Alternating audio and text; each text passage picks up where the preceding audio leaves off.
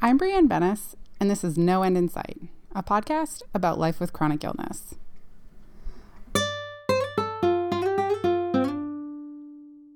Hey, this is associate producer Drew Marr. Before we get started, here's a quick reminder that you can find No End in Sight on Patreon, which is a really simple way for listeners to subscribe to support the show financially on a monthly basis. So, if you've been enjoying the podcast and you also have a couple bucks to spare, we'd be so, so grateful if you'd sign up as a patron at patreon.com slash no end in sight. Today we'll be talking with Alex Haagaard about narcolepsy, mast cells, and inclusive design. A few content notes for this episode.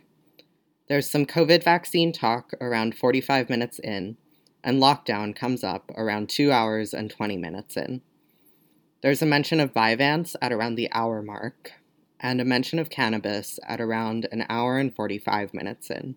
There are oblique references to suicidal ideation at around an hour and 25 and an hour and 35. And there's a mildly graphic description of a bleeding time test an hour and 50 minutes in. Before we start, here's our disclaimer. This podcast is not intended as a substitute for professional medical advice diagnosis, or treatment. Make sure you talk to your practitioner about any questions or symptoms.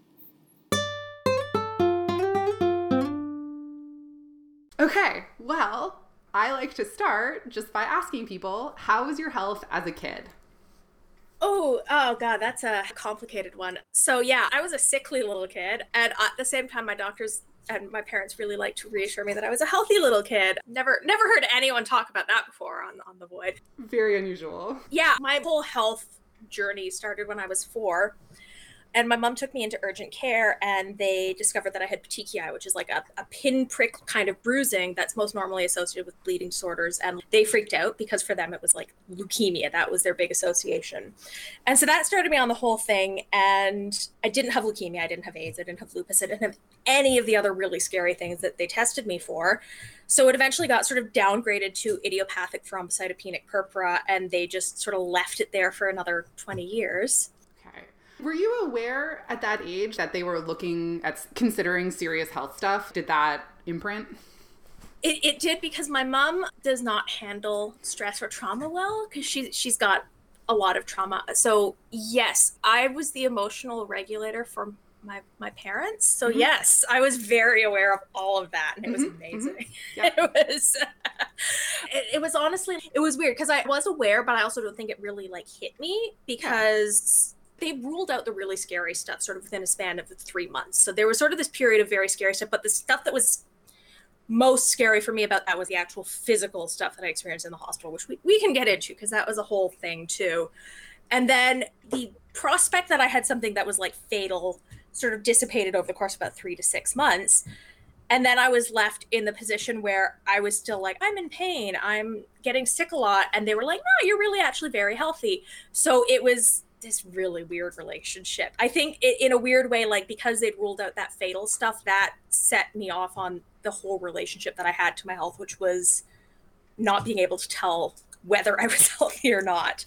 Yeah. It's hard because, like you say, when you're that young, the context for so much of it is like you can pick up the emotional cues of the people around you and interpret them however you interpret those things at that age, which is widely varied, of course. But like, you don't know that, like, or maybe you kind of know, but you don't know what other kids are going through instead. If you know that they're yeah. not going through this, you're like, okay, but maybe they do have weird bruising. It's just not as serious. The fact that it's not, it's way more binary than that, frankly. Like, yeah so much and it is odd too because there was like a little bit of context six months or a year before i was going through that whole thing another kid in my class had been diagnosed with leukemia so i remember sort of like I had that context and like also as a kid I didn't see it all that much differently. I remember the parents always being like talking about it in these like really sorrowful tones and I was just like, "Oh, this is just the other kid in my class who's sick." Yeah. And then I remember when I was like in 5th grade there was another kid who had hemophilia and I remember I was actually like kind of jealous of him because the grown-ups took him seriously and I remember like in a really fucked up way being kind of jealous of that. yeah.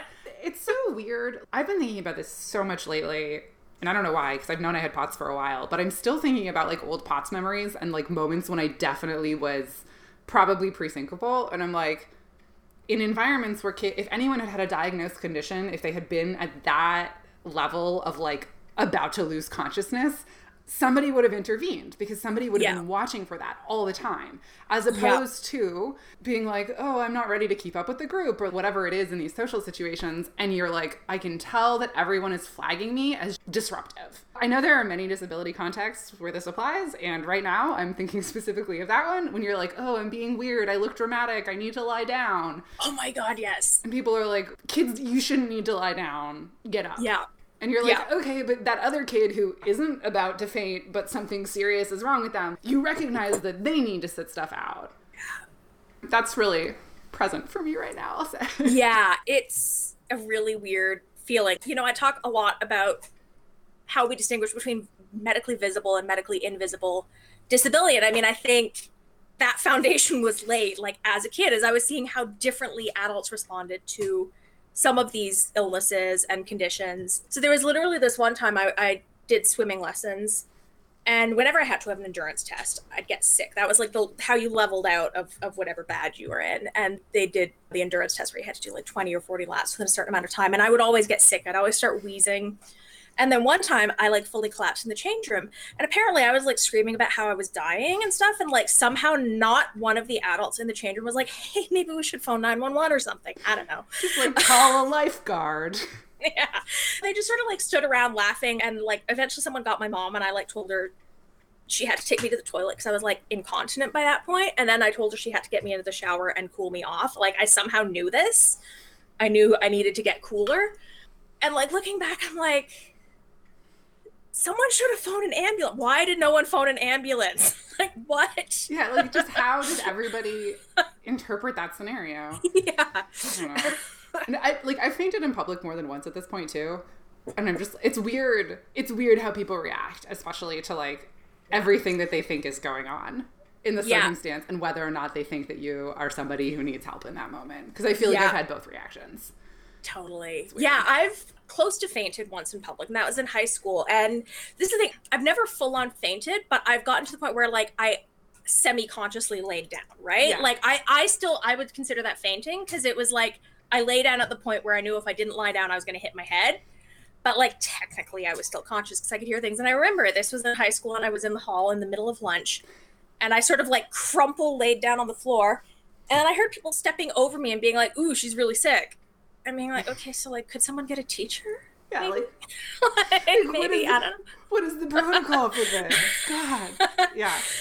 Yeah. And then I remember one time I was like, when I lived in Toronto, I stopped doing it because I I figured people were gonna figure I was drunk or something. This is the other thing too. I sort of learned very quickly that people would just assume I was drunk or high or something. Mhm. So like one time I was on my way to an exam and I got overheated on the TTC because TTC in winter like coats and everyone and then it gets delayed and I had to run off the train and go lie down on the floor of the bathroom which is just like floor of subway bathroom is not a place you want to lie down and I had to go and like write a 3 hour exam after that. It was just not great.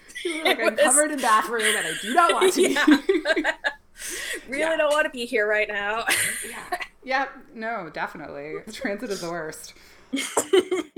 Okay, I could think about that a lot more. But okay, so as a kid, you're like going through this and you're very you are becoming increasingly aware of like the dynamic between your health that you're like maybe you have good words for this. There's just dissonance between what you are aware of your body doing and the way everyone else I mean that's what you were just describing. There's a huge dissonance as you're moving through the world like my vision is spotty. I can't make full sentences because there's no I mean obviously also you probably don't know that this is why it's happening, but my vision is spotty, blood isn't getting to my brain and I'm trying to like move through the world like a biped and it is not happening. And everyone around me is just like, haha, good luck with that.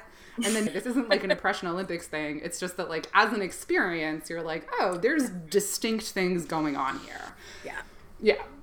Totally. Yeah. And it was also so interesting because there was this dynamic where I think because I had that experience of potentially serious sort of medical issues as a kid, there was also this interpretation that as I kept complaining about health issues and talking about the things I was experiencing, I think a lot of the adults in my life interpreted it as like anxiety born of those experiences I'd had that I was worried because I remember one time they tested me this was when I was a little bit older. I was in my teens, and they tested me again for the markers of lupus. It was the ANA test. Mm-hmm. And I remember I'd asked them, You tested me for lupus when I was like five. Does that mean I could still develop lupus? And they were like, Yeah, it's a possibility that you could still develop it at some point. And I remember sort of talking to my parents after the fact. They were like, Oh, you're still anxious about getting lupus? I'm like, No, I'm just curious. But there was this assumption that I was sort of like experiencing anxiety and that what they were trying to do was reassure me. And I was like, no, I literally just want answers. Like, why does my leg feel like it's popping when I go up the stairs? Yeah. like... yeah. It's like p- other people are trying to answer the question, will something serious happen? And you're mm-hmm. actually asking the question, is this thing that's happening now serious? Yes. Yeah. exactly. yeah. And they're like, no, no, don't worry. Like, you don't need to worry about your health future. That's in the future, you know, live in the now. And you're like, no, I'm talking about the now. yeah. That's what I'm talking about. and do you feel like something that I think is really interesting is how that can affect different people? Do you feel like you yourself are pretty confident that you were having physical sensations or were you starting to be like, huh, do I just interpret my body in a very, I don't know the right word here, like concerned way? I would say I was like pretty confident in how I was interpreting my body, like right up until my late teens, like in undergrad. And then it's like complicated because I was always the weirdo freak outsider. I didn't have friends. I was also autistic and I'm diagnosed with that too. I literally did not have a friend group that stuck around for more than like maybe a year at a time, at which point they sort of get sick of me and or realize they could get more popular by hating me. I was just sort of in my own bubble and like there was something to that. And then I got to university and I made friends for the first time, but it was also very like I was masking. I was making friends through masking. And they'd tease me in a good natured way, the way that friends do about like, oh, you're such a hypochondriac. And like because they were now my friends, I started to like internalize that more. Yeah. I was also in pre med. And so I was getting exposed to that culture of patients always think there's something wrong with them. So there was that. Yeah. And then I also started dating my ex partner who was also a pre med. We were in the same program and who came from a family of doctors hmm. who had very specific ideas about patients and illness and what those things mean. And all of those sort of through my late teens and early 20s, I started to shift and stop believing myself mm-hmm. and lost touch with what I was feeling in my body, even as that was exactly when my illness was sort of ramping up. yeah. I, I also think, I know, at least for me, like one thing about moving to a new environment at that age is like there's so much distracting junk going on. There's so many different things influencing your body. It's easy to just be like, oh, cool, this new environment feels different. I have a different bed. I have a different bedtime. So many factors that are like, cool, this is what it feels to be here now when people ask me when my narcolepsy started, I straight up can't answer because for such a long time I thought it was just, oh yeah, everyone's tired in school and everyone has a fucked up sleep cycle. It wasn't until I was literally sleeping like 14 or 16 plus hours a day and like missing meetings because I'd fully slept through my alarm that I was like, oh, something is like definitively wrong here. There's like maybe two or three years, maybe even four years before that, where I, I don't know to what extent that was like my brain was starting to have issues, literally, or mm-hmm. it was just like I'm someone who deals with fatigue and was also in like a very sleep disordered environment. So. Yeah. Yeah. I find it very hard to look back at school. I went to architecture school, which is I did not know, but like notoriously basically abusive as an environment. It has a huge hazing culture, and as a profession, it has a huge hazing culture. And I was just like, oh, this is really difficult. And everyone around me would be like, during finals, right before reviews in studio, would be like, I haven't slept in five days. And I'd be like, I slept for five hours last night and I'm in so much pain. What are you talking about? Yeah. It'd be like, oh, ha ha, you can't stay up all night. What's that about? Like, I think I was the youngest person in my year in my program. Oh just oh my God. My birthday's at the end of December. You know, a couple people were like a few years older. Like, what do you mean you can't yeah. stay up for three days? Like, you must just be flawed. And you're like, yeah. Mm-hmm. My desire to succeed in school is the problem here. That's right. Yeah. So at some point, were you like, huh? Or did you not have a choice? So basically, I had an existential crisis in my final year of undergrad, but I didn't realize exactly why I was having it. I was also fully determined to go to med school and I applied. I, I got in and I was like, I can't do this. I was like just freaking out. And so I decided to apply to design school instead. I actually I applied to RISD for their undergrad in can't remember which program. I applied there. I was like, you know what? They're like the top. If I can get in, that's like I was like, I'm proving to myself that I can do this. This is a, a, valid choice for me. And I did get in. And then I went to the bank. I was like, hey, can I have $200,000 to go to a private art school in the States? And they were like, no. Yeah. Sorry. They're like, I've never heard of school costing that much. I was like, okay.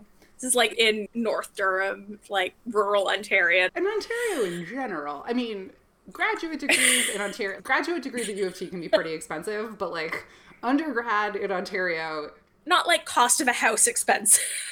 yeah, is never that high. yeah. Not for an art degree. They're like, you want to spend it on what? and you're like, listen, it's a good school and that matters, which it does, but also one thing that I've learned is that chronic illness really interferes with your ability to maximize a network. I, in hindsight, I spent a really long time feeling guilty for not like when I was sort of living in poverty as like a designer who couldn't get my career off the ground. I spent so much time feeling guilty for not going to med school, but also in hindsight I'm like I would have been $200,000 in debt and not able to do a residencies. I would not have made it through. I am so so glad I had that existential crisis. yeah, no, I 100% hear you. And it's weird when you're still undiagnosed and you're like, some parts of school are hard, but it doesn't yeah. seem to be the parts of school that other people struggle with. So, like, how do I anticipate? Is this grad program a good choice? Like, how could I possibly make that decision? Because yeah. I don't know what my body needs or why it seems to be different than other people. Mm-hmm.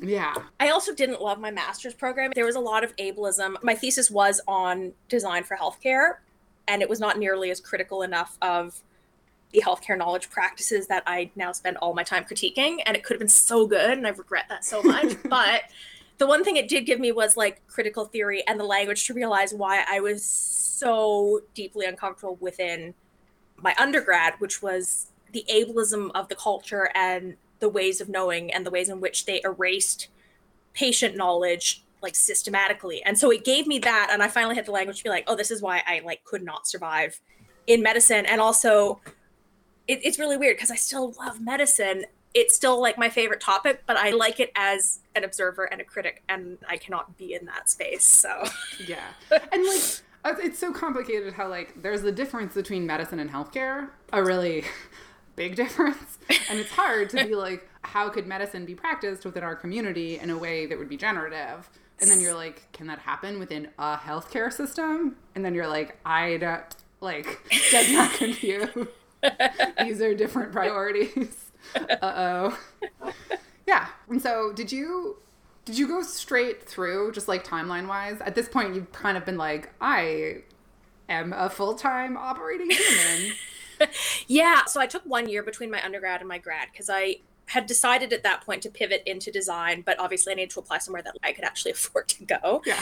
So I spent like a year working in retail in a yuppie dog store near High Park in Toronto. It was on Bloor. Okay. It was literally like right beside the park. So it was just big houses, lots of very well taken care of dogs with collars that cost more than my rent. Yeah. I, when I first moved to Toronto, I actually moved into one of the like very tall high rises near High Park, which are not nice. expensive, but are like, yeah, it's such a weird land use thing. But that was my first neighborhood, and I was like, this is the weirdest neighborhood ever. I love, like, honestly, those high rises are so nice. And the park was so gorgeous. And then, yeah, then there was just like the huge, huge houses. Yeah. and yeah, literally one time we had a dog come in that was wearing like an Hermes collar. And I was like, okay, my rent is five hundred dollars and I can barely afford that. But sure, fine, that's great. Yeah, yeah, yeah. no, Toronto's weird. Separately. Yeah, because I lived like north of Bloor, but like across from the park, and so I was just like, mm-hmm. haha, I can see your beautiful neighborhood from the edge of my balcony. And it was good. That's just yeah. my important fact to add to this designer dogs in Toronto discourse. Okay.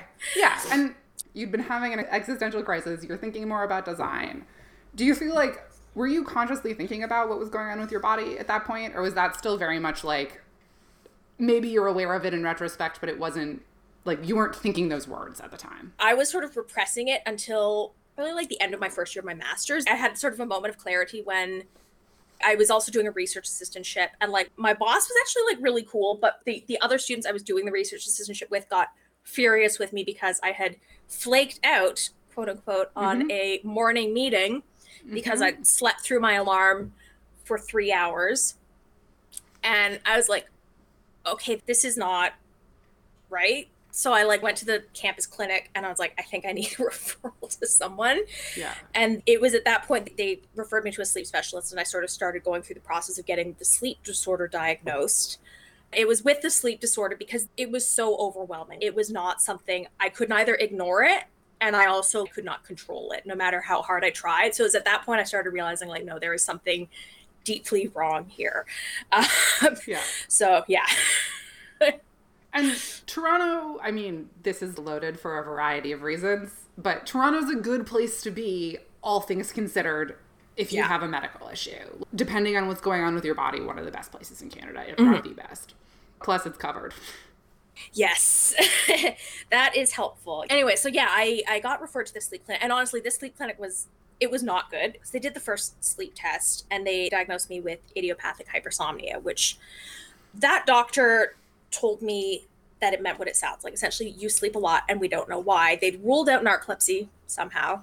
I don't know how they managed that, but they'd ruled out sleep apnea. They still insisted on trying me on a CPAP machine for a month, despite the fact I had lower than average apneic events, which was wild. But There's... that is also sort of the healthcare cycle. Like they have yeah. to rule out the common thing because that's the thing they can get funded for.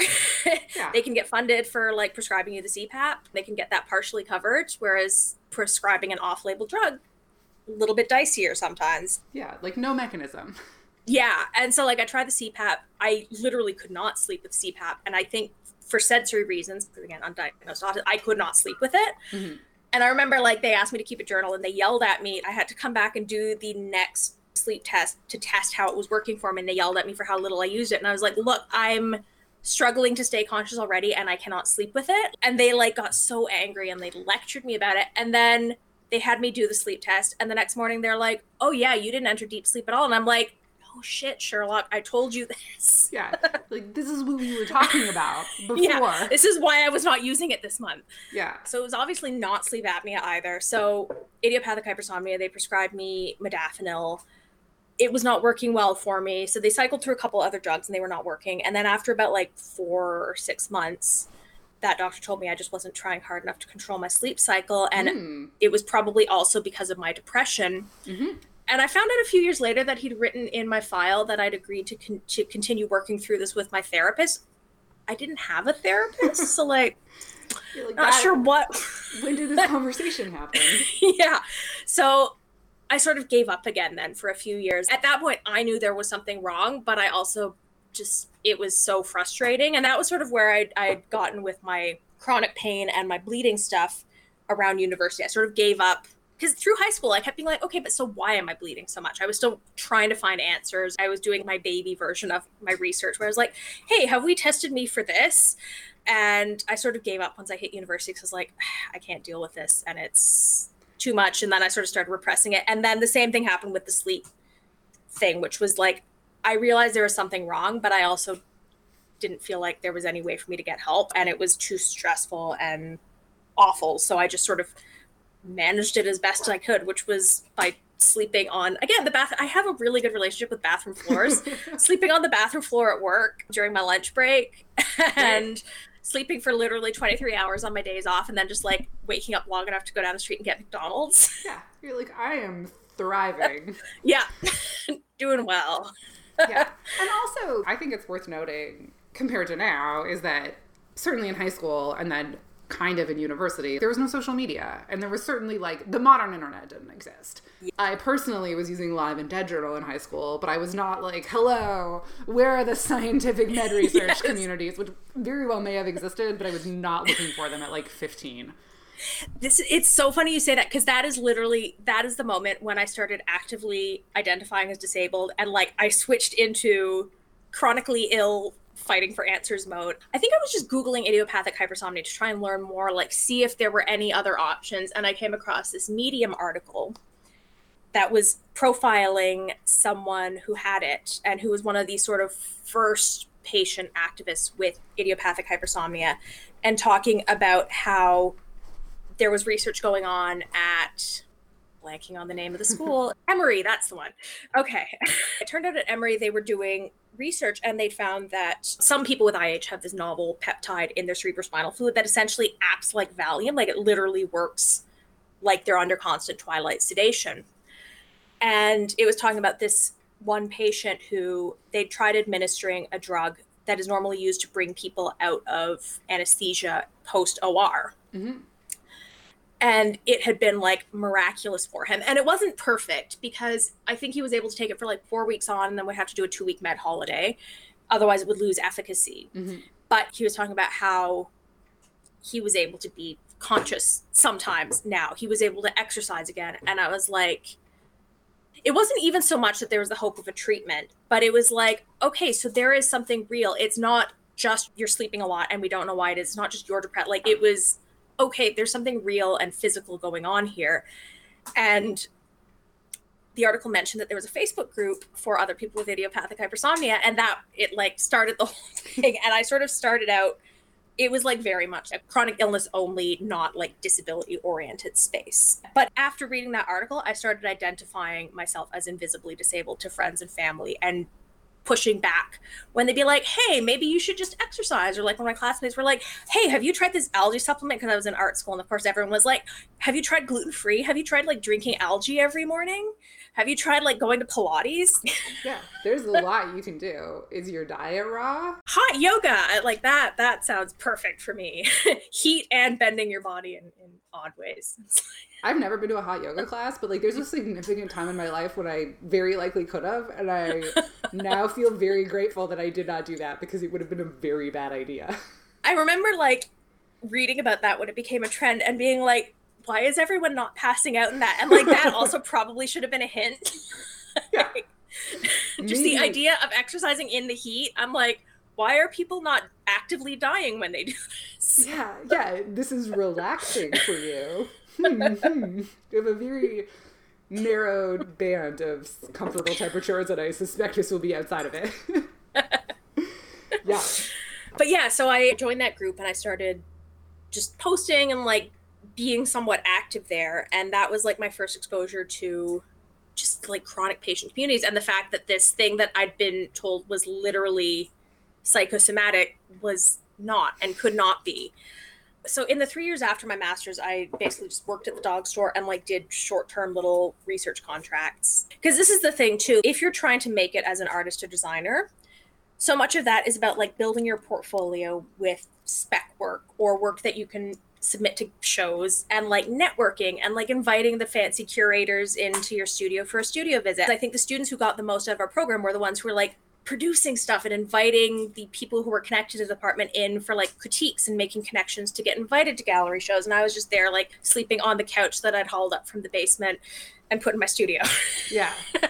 just sleeping in the studio. And so yeah, I was like struggling to build any kind of career because I couldn't do any of those things that you need to because no one will just hire you off of a degree in that field and working working retail sleeping in the bathroom and then I, I started tutoring students in forest hill which is like the other rich area so for very good money for about six months that was like the most financially comfortable period of my career. Mm-hmm. And then I got offered a job in the UK for a research contract and I jumped at it because I'd sort of always wanted to go see the UK and like travel a bit. And it also felt like finally building towards something more permanent in my career. I hadn't really thought about what immigrating means as someone who takes like restricted class medications. Mm-hmm, mm-hmm. Yeah. So like I got there and they're like, no, we can't prescribe you this. We have to re-diagnose you within the system. And I was like, okay, so can you refer me to a sleep doctor? And like, well, we can put you on the list, but it's a three-year wait list. And my contract was 12 months. Yeah. So my first six months there were like fighting to try and access someone. Eventually thankfully i had parents who could afford to send me to a private clinic and six to eight months in i got in to see that private clinic i, I ended up essentially disappearing from work for a week like awol because i i'd finally run out of my meds and like I could not even muster the movement to call them and be like, hey, I can't come in. Yeah.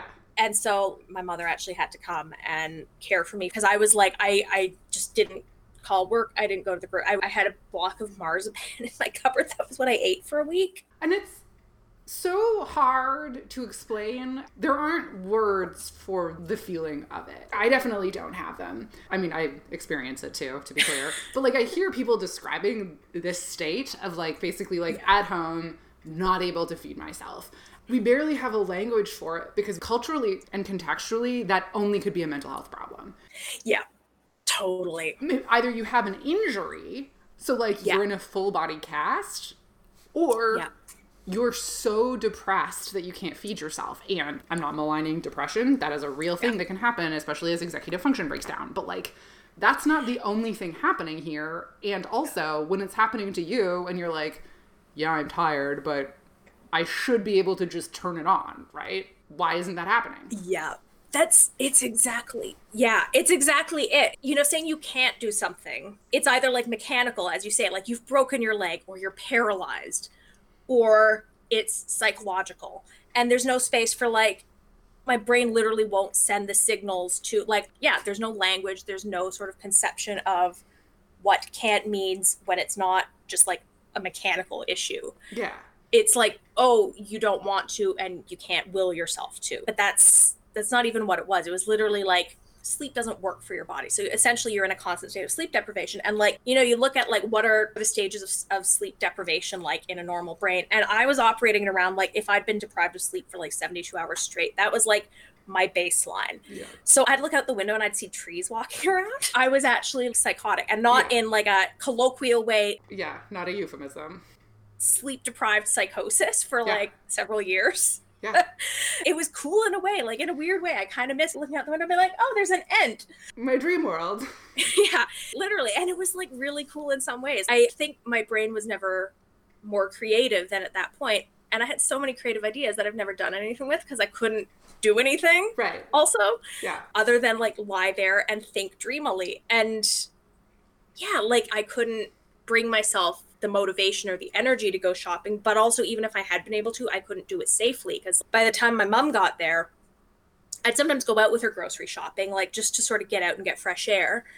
And then, like one time, I remember we were waiting at a, a stoplight and a car honked. And I just automatically started walking into the road because it's just like Yeah. sensory thing. Like I was literally sleepwalking, even though my eyes were open, and my mom had to yank me back from the intersection. I could not do anything safely. Yeah. I couldn't turn the stove on because I'd forget because it was effectively like you wouldn't sleep cook. That's not safe. Everything I would try to do was effectively like I was doing it in my sleep. your short-term memory is not actually like remembering the chain of tasks that you've been doing. Yeah. So you can be like, okay, what is next based on what has happened before? Nothing has happened before.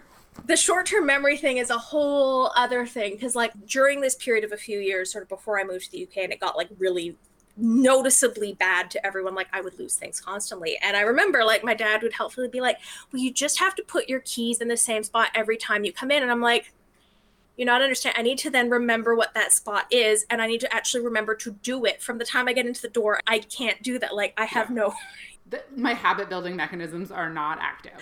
yeah i'm not conscious of anything Yeah. like Yeah. God, bodies. Can I mm. also take a quick diversion just because you kind of mentioned UK healthcare and Canadian healthcare as you were transitioning in between them? So, having lived in both, what was that like? I think because, yeah, people in every country, I will say, like, now I've interviewed people the most from Canada, the US, and the UK, and I've lived in Canada and the US, so I know those two systems better. These three systems are all very different, and most people in those countries know very little about their own system and also their ideas about the other systems are like usually flat out wrong yeah yeah I think maybe the NHS used to be different before the Tories got in. I, Yeah. I will preface it with that. before austerity Do you know the show The Prisoner from the 1960s or 70s with like Patrick McGoohan? Okay, so he's like an ex MI6 agent and he like got on the wrong side of the government for some reason and they imprisoned him in this like surreal village in North Wales oh great and he keeps trying to escape and like he can't and he keeps getting caught.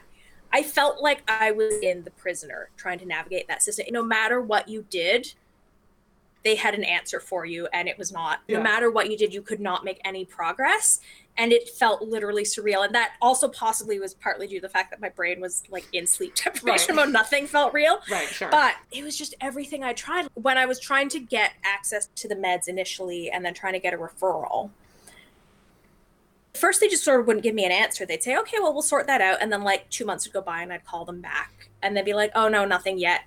And so finally it started getting urgent and I was arguing with them and I was saying, mm. like, I need these meds to stay conscious. And so I was asking, can I get a, an urgent referral to the neurologist? And they're like, well, no, urgent referrals are only th- for things that are serious. And I was like, right, I literally can't stay conscious yeah. without these like i feel like that's serious Yeah. How do you Yeah. legally define serious? Is actually Yeah. a really great question for every healthcare system, frankly. Mhm. But in this moment, definitely it was this utterly impassive response to absolutely everything i brought to them then i finally did actually get in to see they did like a semi-urgent referral which could be at the clinician's discretion Mhm.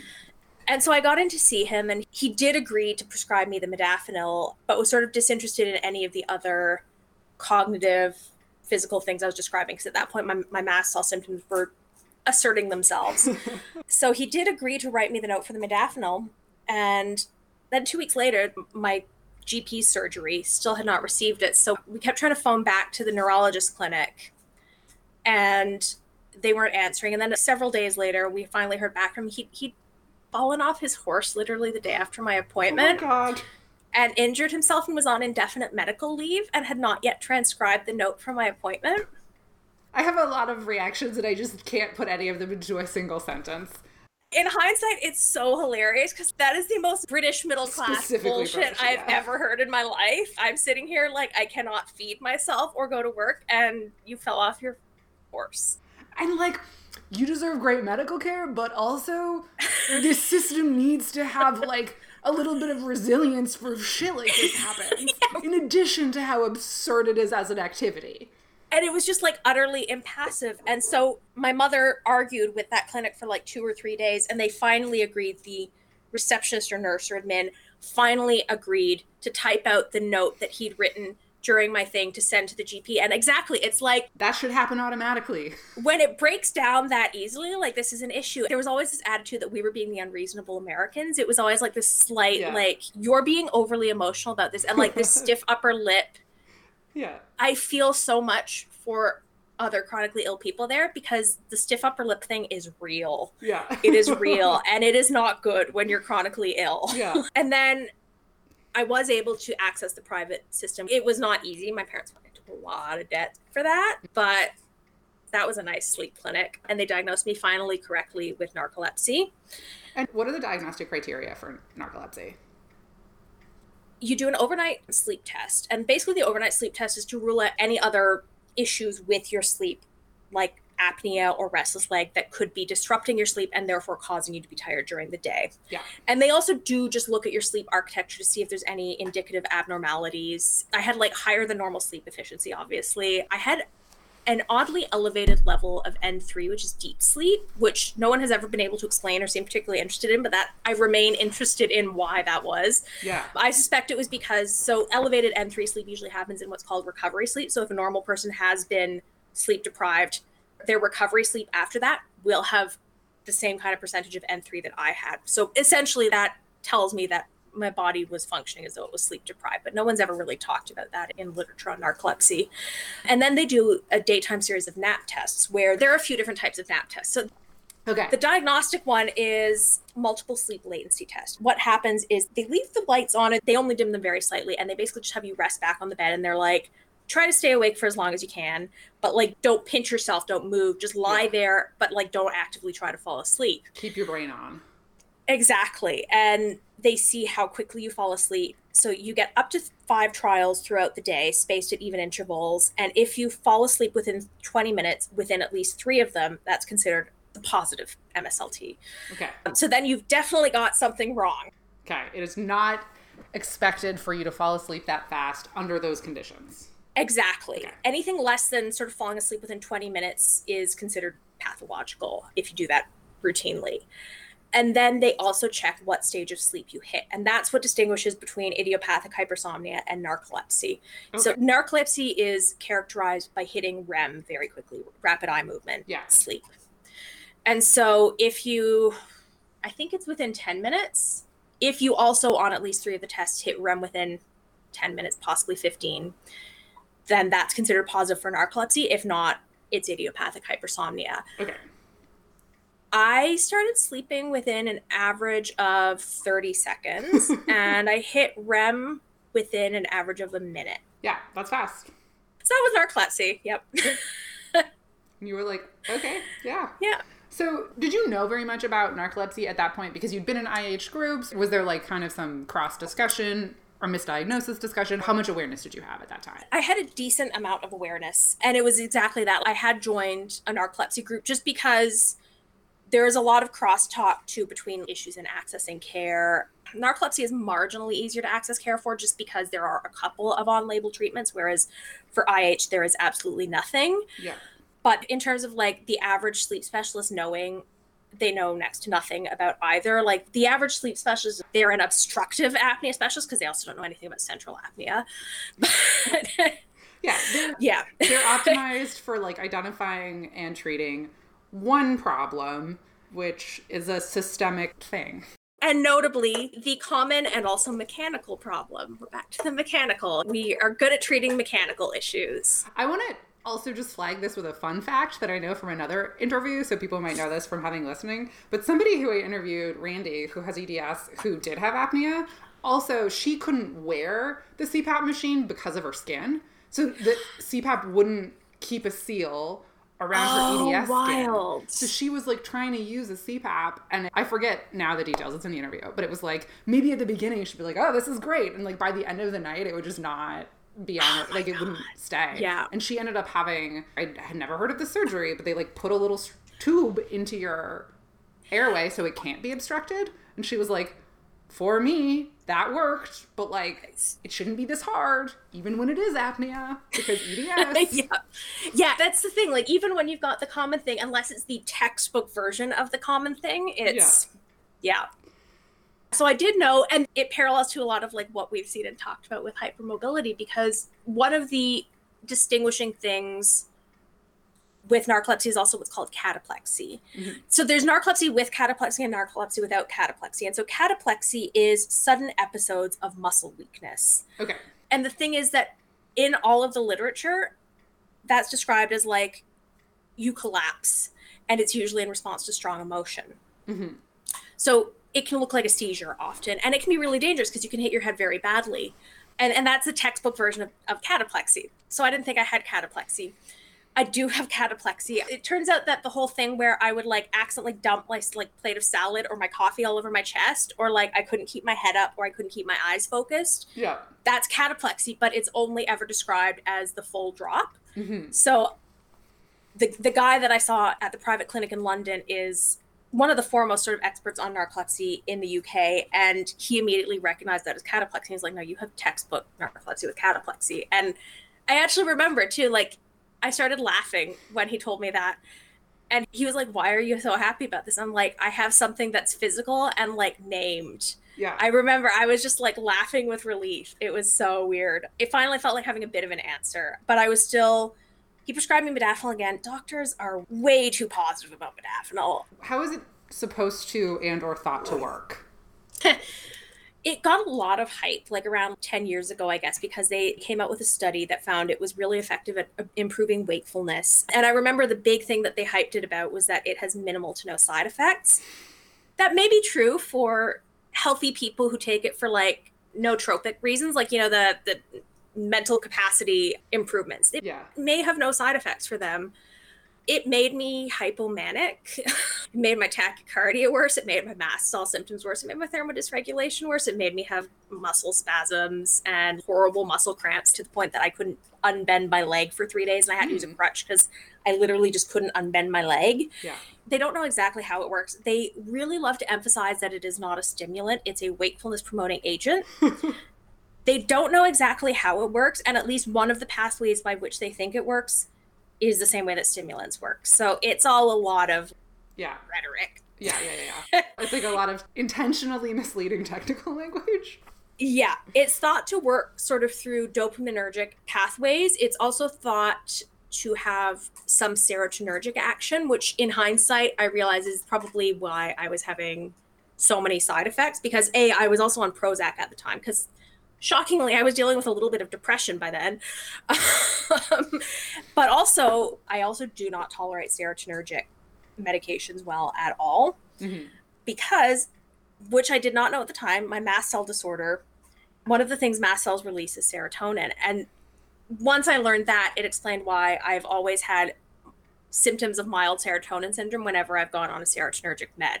Yeah. So I was basically experiencing like mild to moderate serotonin syndrome on modafinil for months. Yeah. Yeah, and with no context for all of these changes, right? Yeah. And like the psych side effects were scary. My mom was like, Your personality and your whole affect changed on a dime when it kicked in. It was wild.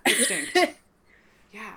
It's so hard in general. Like med side effects. I mean, this episode will come out later than right now, so the discussion might have moved on. But at this exact moment when we were recording in early December, COVID vaccines are like a hot topic. And so I feel like this exact thing that you're talking about, about like, yeah, this drug is like really good for a lot of people. And I had every single system impacted. And I, it's like, oh, right, we don't have good side effects data on anything.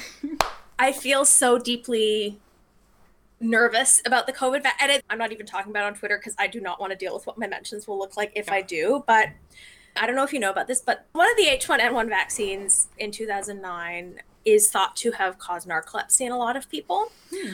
I don't think it did in me in hindsight. I thought for a while it might have because my symptoms started getting a lot worse. It's all complicated too because my mast cell symptoms started getting so much worse. I did get swine flu. I also got the vaccine. really lucky. I literally was probably pre-symptomatic when I got the vaccine, and then about two days later, I came down with full-blown swine flu. Oh my god! And it was in the months after that that my mast cell symptoms started getting unignorably bad, and it was over the following five to six years that it just progressively got worse and worse and worse. We jumped because of me talking about vaccines. time wise, did much happen between like, aha, it is narcolepsy, and then like, I'm living my sort of regular life, and then like, now I have swine flu. So I actually the narcolepsy I found out well after the swine flu. Oh yeah, you were talking about it for that reason. Yeah. The swine flu was in the first semester of my last year in undergrad. Okay, so yeah. And then you took a year off for your catching up. PS. Yeah. Okay. Got it. Yes. You did say that, but I did not timeline it properly. Yeah. So this is the thing too. For several years there, the sleep just overwhelmed everything else. I didn't even notice the chronic pain. Yeah, yeah, yeah. It was just in the background. So, anyways, I got swine flu and it made my illness so much worse. So, that yeah. has been a thing that I've been very aware of through this whole COVID thing. Yeah. But there's also the fact that so many people, and, and this, it predominantly happened in the UK. So, it was a discourse that I was seeing a lot of while I was in the UK. There are quite a few people who are thought to have gotten narcolepsy as a result of this one swine flu vaccine from this one manufacturer. And so, like, on the one hand, I'm thinking about COVID, like, I really don't need my baseline to get any worse. The prospect of it triggering ME/CFS or mast cell activation syndrome in people is huge. And then I'm also like, I can't feel entirely okay with this vaccine. I'm going to get eventually. I'm probably going to wait a few months until, yeah. again, the whisper networks of chronically ill people, because I've had so many experiences where I've had terrifying side effects that I was told there was no way were side effects that I was experiencing. Yeah. And to be super clear, because I know that you know this, but like this isn't about like vaccine conspiracy. This is mm-hmm. literally like the, the easiest example that I can give for context for anyone listening who isn't in this conversation is that like the flu vaccine has not has egg in it is technical language, technical language, egg is involved. and so they make an egg free flu vaccine because egg is such a common allergen. But egg is a common trigger or like one of the proteins in eggs or whatever it is. And so a lot of people who don't know that they have a mast cell problem or who have like are having an unidentified mast cell flare because of a viral infection may have really serious or like longer or unexpected mast cell side effects that aren't being labeled that way by the patient, that aren't being labeled that way by the doctor, that aren't being labeled that way by the pharmaceutical company because it's just not seeing that it's not well understood enough is inaccurate, but it's not distributed well enough. Yeah. Would be a more accurate way to say it. And so it's like there's so many conversations about the vaccine having it. And there's one like, they're not telling us about the side effects. They're lying. They've done it too fast. And we're like, oh, no, no. I believe that the process that they do has been done Yeah. properly. However, what you don't know is that we then have to see what our community experiences because they're not targeting tests for us. They're just not. Exactly. And this is also the thing. People talk about evidence based medicine, and the, the whole thing with evidence based medicine is it has the hierarchy of quality of evidence. And the most high quality evidence is the large scale, double blind, randomized control trial. People say the plural of anecdote is not data, which is, first of all, a misquote, and I can get pedantic. I can get so pedantic about that. But they forget there's also a thing called the ecological fallacy, which is that large scale statistics are never capable of predicting an individual outcome. That's literally not what they're meant for. They're meant for population level trends. And I don't know how so many scientists like completely ignore this. So, what happens too is when you're experiencing a side effect of something and you've got a relatively rare or poorly understood or poorly recognized condition, and you're maybe one of the only patients that your particular doctor sees with that condition. You go in and you say, I'm experiencing this side effect. And they say, Well, I've never had anyone else tell me about that, and it's not anywhere in the literature. So they ignore it. They never send it to the manufacturer, they never write it up in a journal. And so it's never anywhere else. And so then so the next person goes to their clinician who also only has like maybe three or four other patients. And they're like, well, I've never heard of that happening before. Yeah. And then meanwhile, you get into the Facebook group with all the people with your condition. You see like 20 to 30% of the people in the group are being like, hey, anyone else experience this? Yeah. And like by the standards of what's considered a common side effect, within that subgroup of patients, it is a very common side effect. But because those patients are so uncommon within each of their clinicians' practices, they never get funneled into the literature. Yeah. And with stuff like vaccines, I know in the US there are like numbers that you can call to report side effects, to report adverse events, which is great. But it also, I think, frankly, falls into this same hole, which is that if you're someone who's had weird reactions to every single thing in your life and you've been told your entire life that you should ignore those Yeah. weird reactions, you're not going to be like, this is the one that I should report because they're going to take me seriously this time. You're going to be like, why am I so cursed? And then move on with your life. We're jumping all over the place, but this is also the thing that I observed when I was in those initial Facebook groups. hmm They're so individualized. And this was what ultimately led me to sort of moving towards the dispelled community once I sort of found about it on Twitter was that everyone was asking like why am I so cursed? Why can I not find a doctor to take me seriously? And I was like this is not a you problem, this is a systemic problem. Yeah, Um, it's weird when a couple of people are cursed. It's very weird when there are now thousands of people in my Yeah. orbit who are cursed. This isn't a curse anymore. yeah, this is still all over the place, and it applies to a lot of things, but it definitely applies to chronic illness. As soon as you start talking about it, and then you talk to a couple people, and you're like, oh, anecdotally, I'm starting to realize that some of these experiences are really typical. And so you start talking about your typical experiences, and then you find like that ring keeps expanding of people who are like, oh, is that I have that. That's typical for you. And then they see the rest of the ring and they're like, oh shit. Social media is doing this in so many places for so many experiences and it's incredible and also very sad. like, yeah. I, I mean, I think it's part of the erasure that happens too, because the whole thing is that, you know, you spend your entire life being told, I, this is weird. I've never heard of this before. This is only you. And so, of course, you learn to think about it in terms of like, why am I so cursed? These individual terms. So it's a complete shift in perspective when you start realizing, actually, no, it is very much not just me. Yeah, very much. Okay, so that was an important current event conversation slash also historical review. So anyway, you were having a ton of side effects to this drug for narcolepsy. You're in the UK. Yeah, and so by this point we were coming up on the end of my contract in the UK and I basically managed to push through like I got the sort of re-diagnosis in January. I was able to get the modafinil and it was awful side effects but it kept me conscious for like enough hours a day I could go to work, push through honestly take some codeine or some Ativan at night so that I could sleep because I could not sleep when I took modafinil. yeah. I think eventually I got prescribed Imovane, which was really nice. It was useful. But yeah, like really not a healthy dynamic that was getting set up there. But I was able to sort of just like push through and like barely function till the end of my contract. And it was actually really funny because around the end of my time there, I met someone who's still one of my best friends, and he was like coming over to watch a movie. And I remember we were sitting on the sofa, and I was like shifting a ton and I remember being super embarrassed by how much it must be disturbing him because I like broke up with my ex shortly after undergrad and from that point I'd lived on my own. I was very on my own again. And I remember I was like sitting on the couch I was like, "Oh my god, I must be disturbing him so much with how I'm shifting." And it was at that point that I realized I was in chronic pain. I suddenly sort of had this click I was like, it probably shouldn't feel like burning when I sit in the same spot for like 10 minutes and where my hips pressed against the edge of the couch. Yeah. And this was also through the patient groups because by that point, I also knew some people with fibromyalgia who talked about allodynia, that burning feeling on the skin. And it was like, I was sitting there and I was shifting and feeling embarrassed. And I was like, wait a minute. At that point, I was like, oh, I'm in chronic pain from there it's like the floodgates opened and i was realizing i'd been so focused on the very scary cognitive things where i was like substituting words or like yeah walking out into traffic because of sleep deprivation and I'd sort of wondered. I thought like maybe I've got like a pituitary tumor because I, I was noticing the temperature regulation stuff, which also the modafinil because it's a stimulant made so much worse. I'd wake up in the morning and I'd have to throw my sheets in the wash because they were disgusting. Like it was gross. Yeah. But then like the chronic pain piece started, and I was like, oh, there's like a whole other thing here. It has like sub basements. And I sort of started coming back and I was like, oh shit, the stuff my knees when I was a kid. Oh my God. And this was all just around the few months when I had finished up my contract. I very obviously did not get my contract renewed because I didn't get any of the work I was supposed to do done. And like, I couldn't get any other jobs because I had no publication record. I was very undesirable to employee yeah. at that point.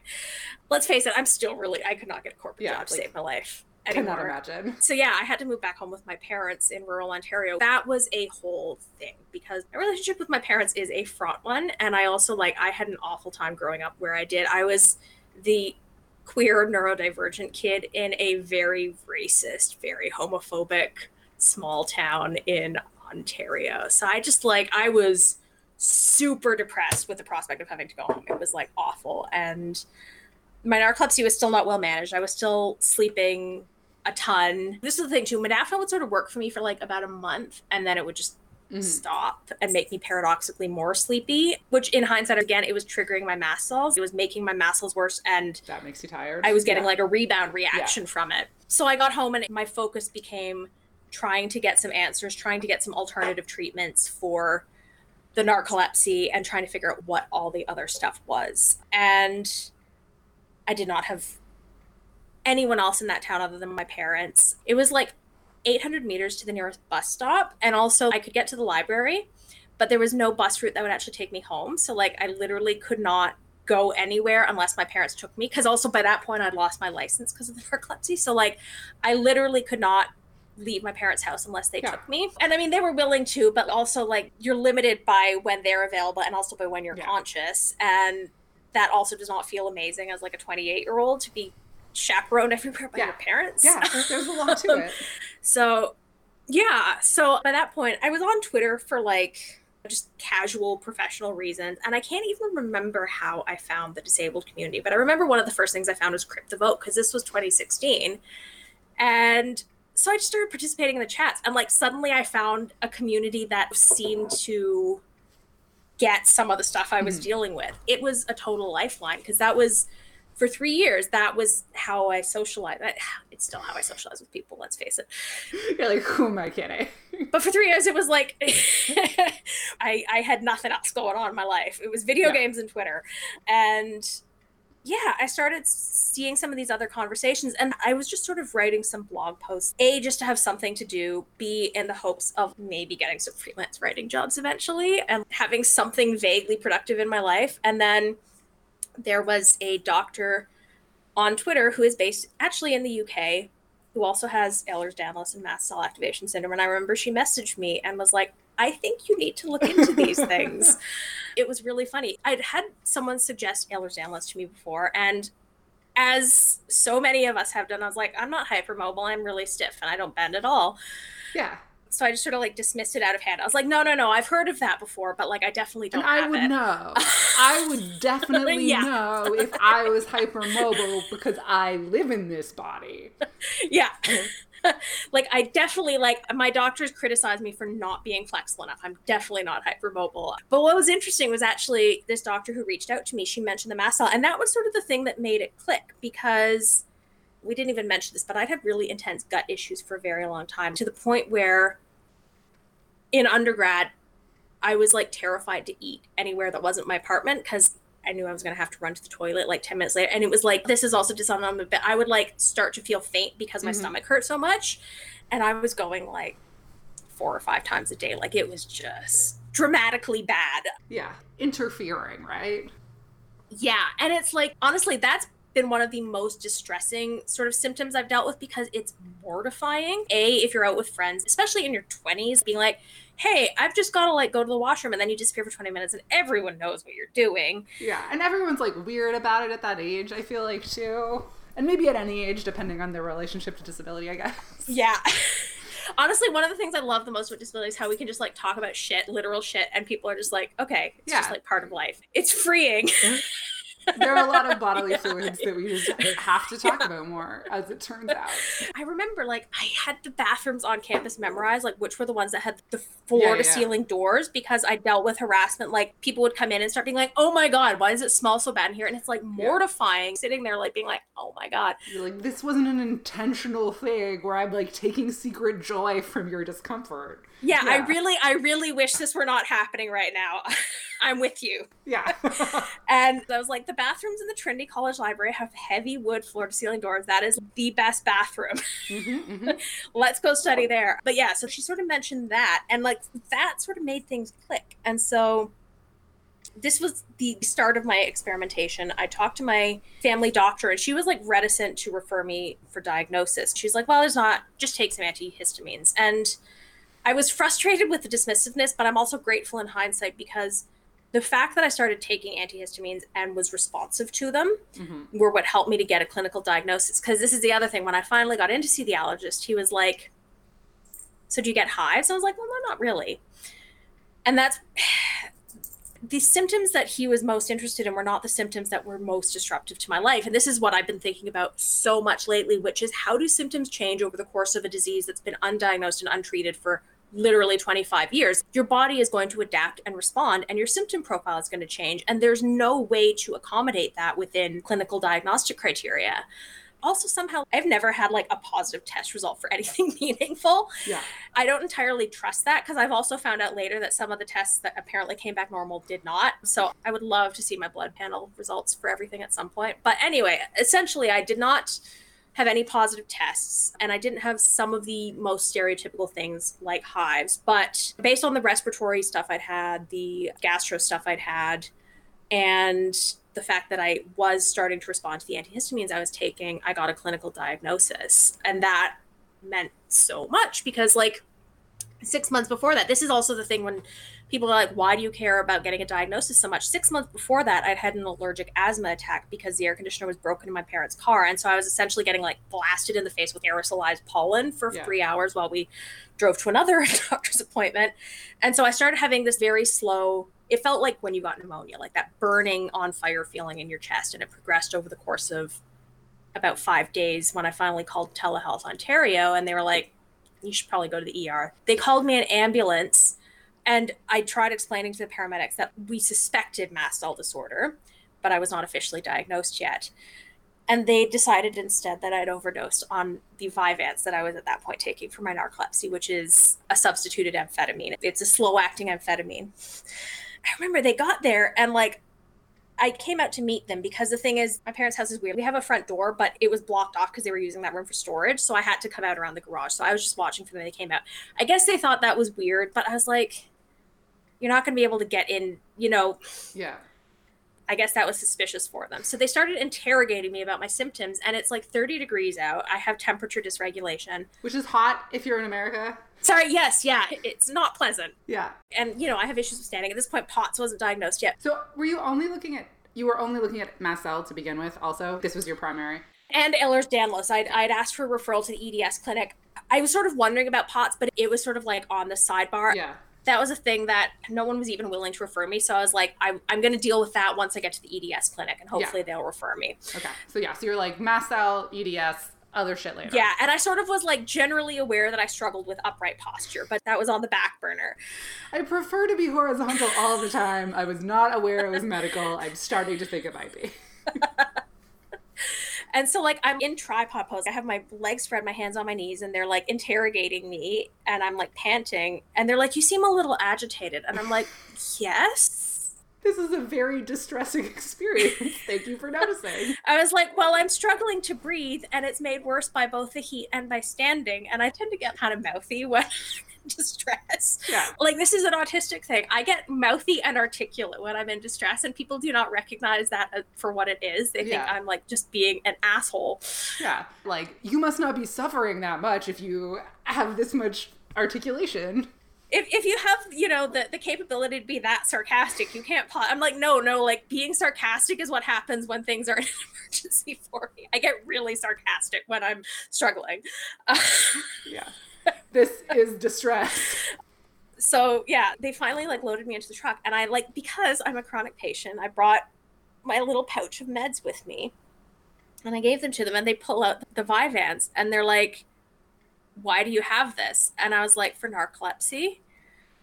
And they were like are you sure you didn't take a little too much of that? And i was like actually no i haven't taken it for three days because it tends to make my tachycardia worse. And I didn't think I needed that on top of this. So honestly, I've not actually taken it for three days. And they're like, Are you sure about that? And I was like, Uh huh. And they're like, Well, see, I find that a little hard to believe because I don't know why they would prescribe you something like that for narcolepsy. Because you see, the thing is, this kind of drug tends to keep you more awake. And again, because I get real sarcastic when I'm upset, I was like, Right, that would be the problem that I have as a narcoleptic. Yeah. But it's just like you're like, what are you trying to say? I mean, Yeah. and you know, you're like, you're saying you don't believe me. I know what you're saying, which is also why I'm fucking agitated right now. and also like how do you have this fundamental misunderstanding of what narcolepsy is like literally the problem is i can't stay conscious that would be why they gave me a med to keep me awake Yeah. so yeah and so i was explaining that like i also i told them to count the pills in the bottle. They didn't. It was great. They literally took me to the hospital. They made me pee in a cup and then they left me without ever checking my breast sounds which was just amazing. My parents finally got there and i was like you have to drive me to a different hospital. Um, where it turned out yes i was having a very bad asthma attack and they like gave me so many doses of salbutamol that i lost count and some steroids and then i was better. The point of that whole detour was because i had a suspected diagnosis and not a real one that contributed to them thinking that i'd overdosed on in their words my meth like medication rather than like i was having an allergic asthma attack that was worsened by the mast cell condition. So anyway, so I finally got the mast cell diagnosis, and this was sort of what started putting the the pieces together for me because while I was in the UK, I remembered that some of the patients had been talking about this drug called Wakix or pitolisant, which was a type of histamine receptor blocker. Okay.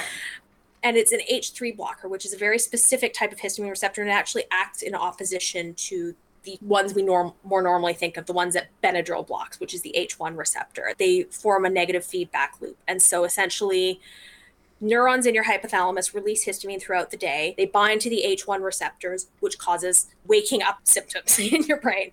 And then throughout the day, the amount of histamine that's being released and, and filling the intracellular space builds up. And so some of it starts to attach to the H3 receptors on the upstream neurons.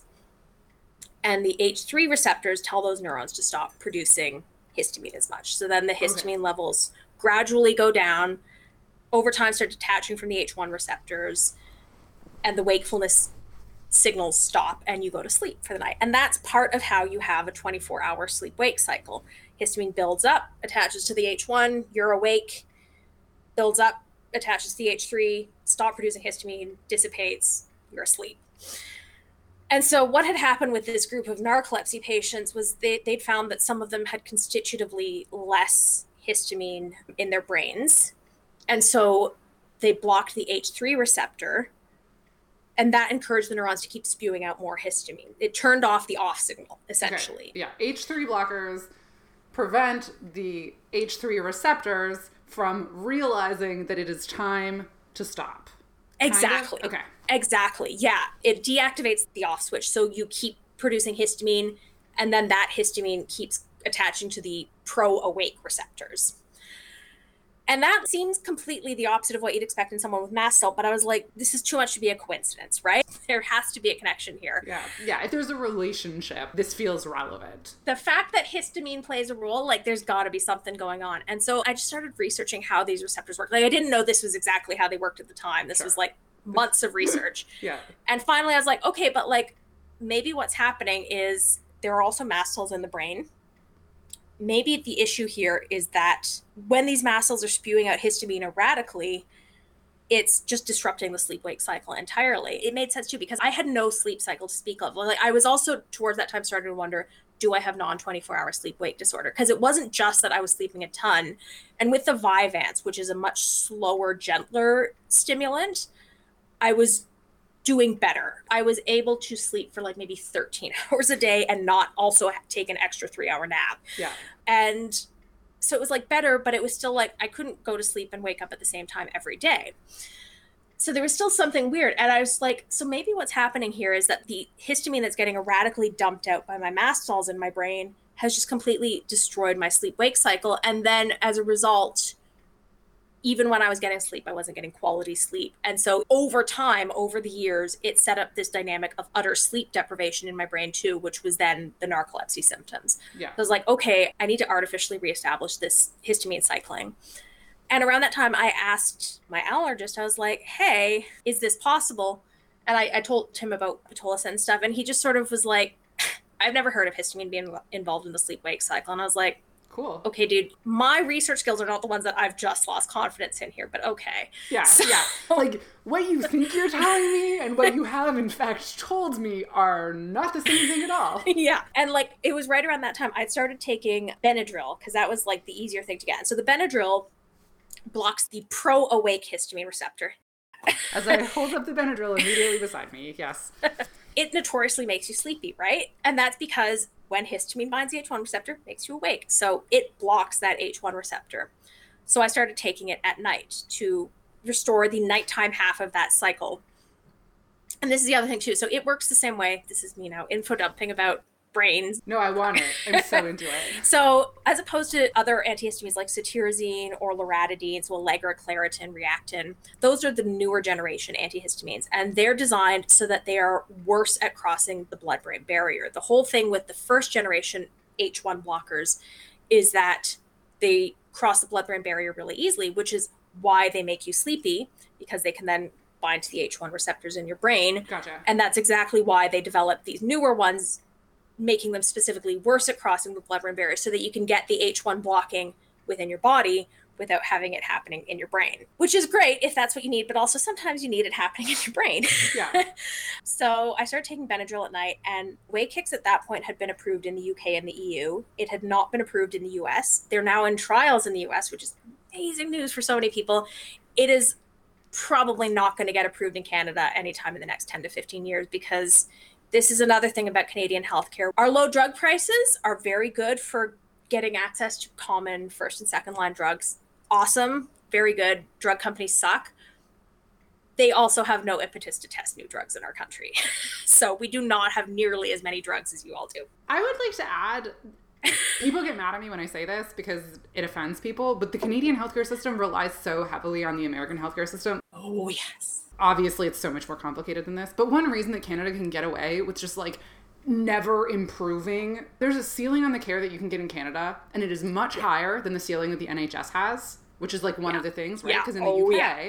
you hit that ceiling pretty soon, and then you're like, Yeah. cool, do I wait forever or do I go private? Which is a problem. Yeah. In Canada, you hit the ceiling, which is higher, Yeah. and a few people are like, cool, do I go to the States? It's not as many Yeah. people because it's significantly more expensive. It is not designed to serve that purpose. But like a not insignificant amount of chronically ill people who need LDN, who need Lyme treatment, who need EDS treatment, who need endometriosis treatment, go to the States and they don't talk about it that much because they get yelled at. Yup. This is a real thing. So I love that you brought this up because this is one thing I wanted to mention about the the UK too. There was an attitude I ran into too, which was, well, if you don't like how long the wait times are, go private. And it's like, okay, but I mean, like, not everyone can do that. On the one hand, there's this risk with supplementary private systems that that's sort of the dismissive attitude you'll get. Be like, well, if you don't like waiting, then Mhm. You have an option. And then meanwhile here in Canada, when I was like I was for a time concerned that possibly I had vascular EDS because of the severity of my bleeding issues Mm-hmm. and because of a couple other medical incidents I'd had that in, involved scary bleeding episodes. And I was asking about genetic counseling and I was like, is there an option to go private? Like maybe I could do a GoFundMe or whatever. Yeah. And they sort of smugly were like, we're very proud of having a, an entirely public system. I'm like, I mean, great, good for you.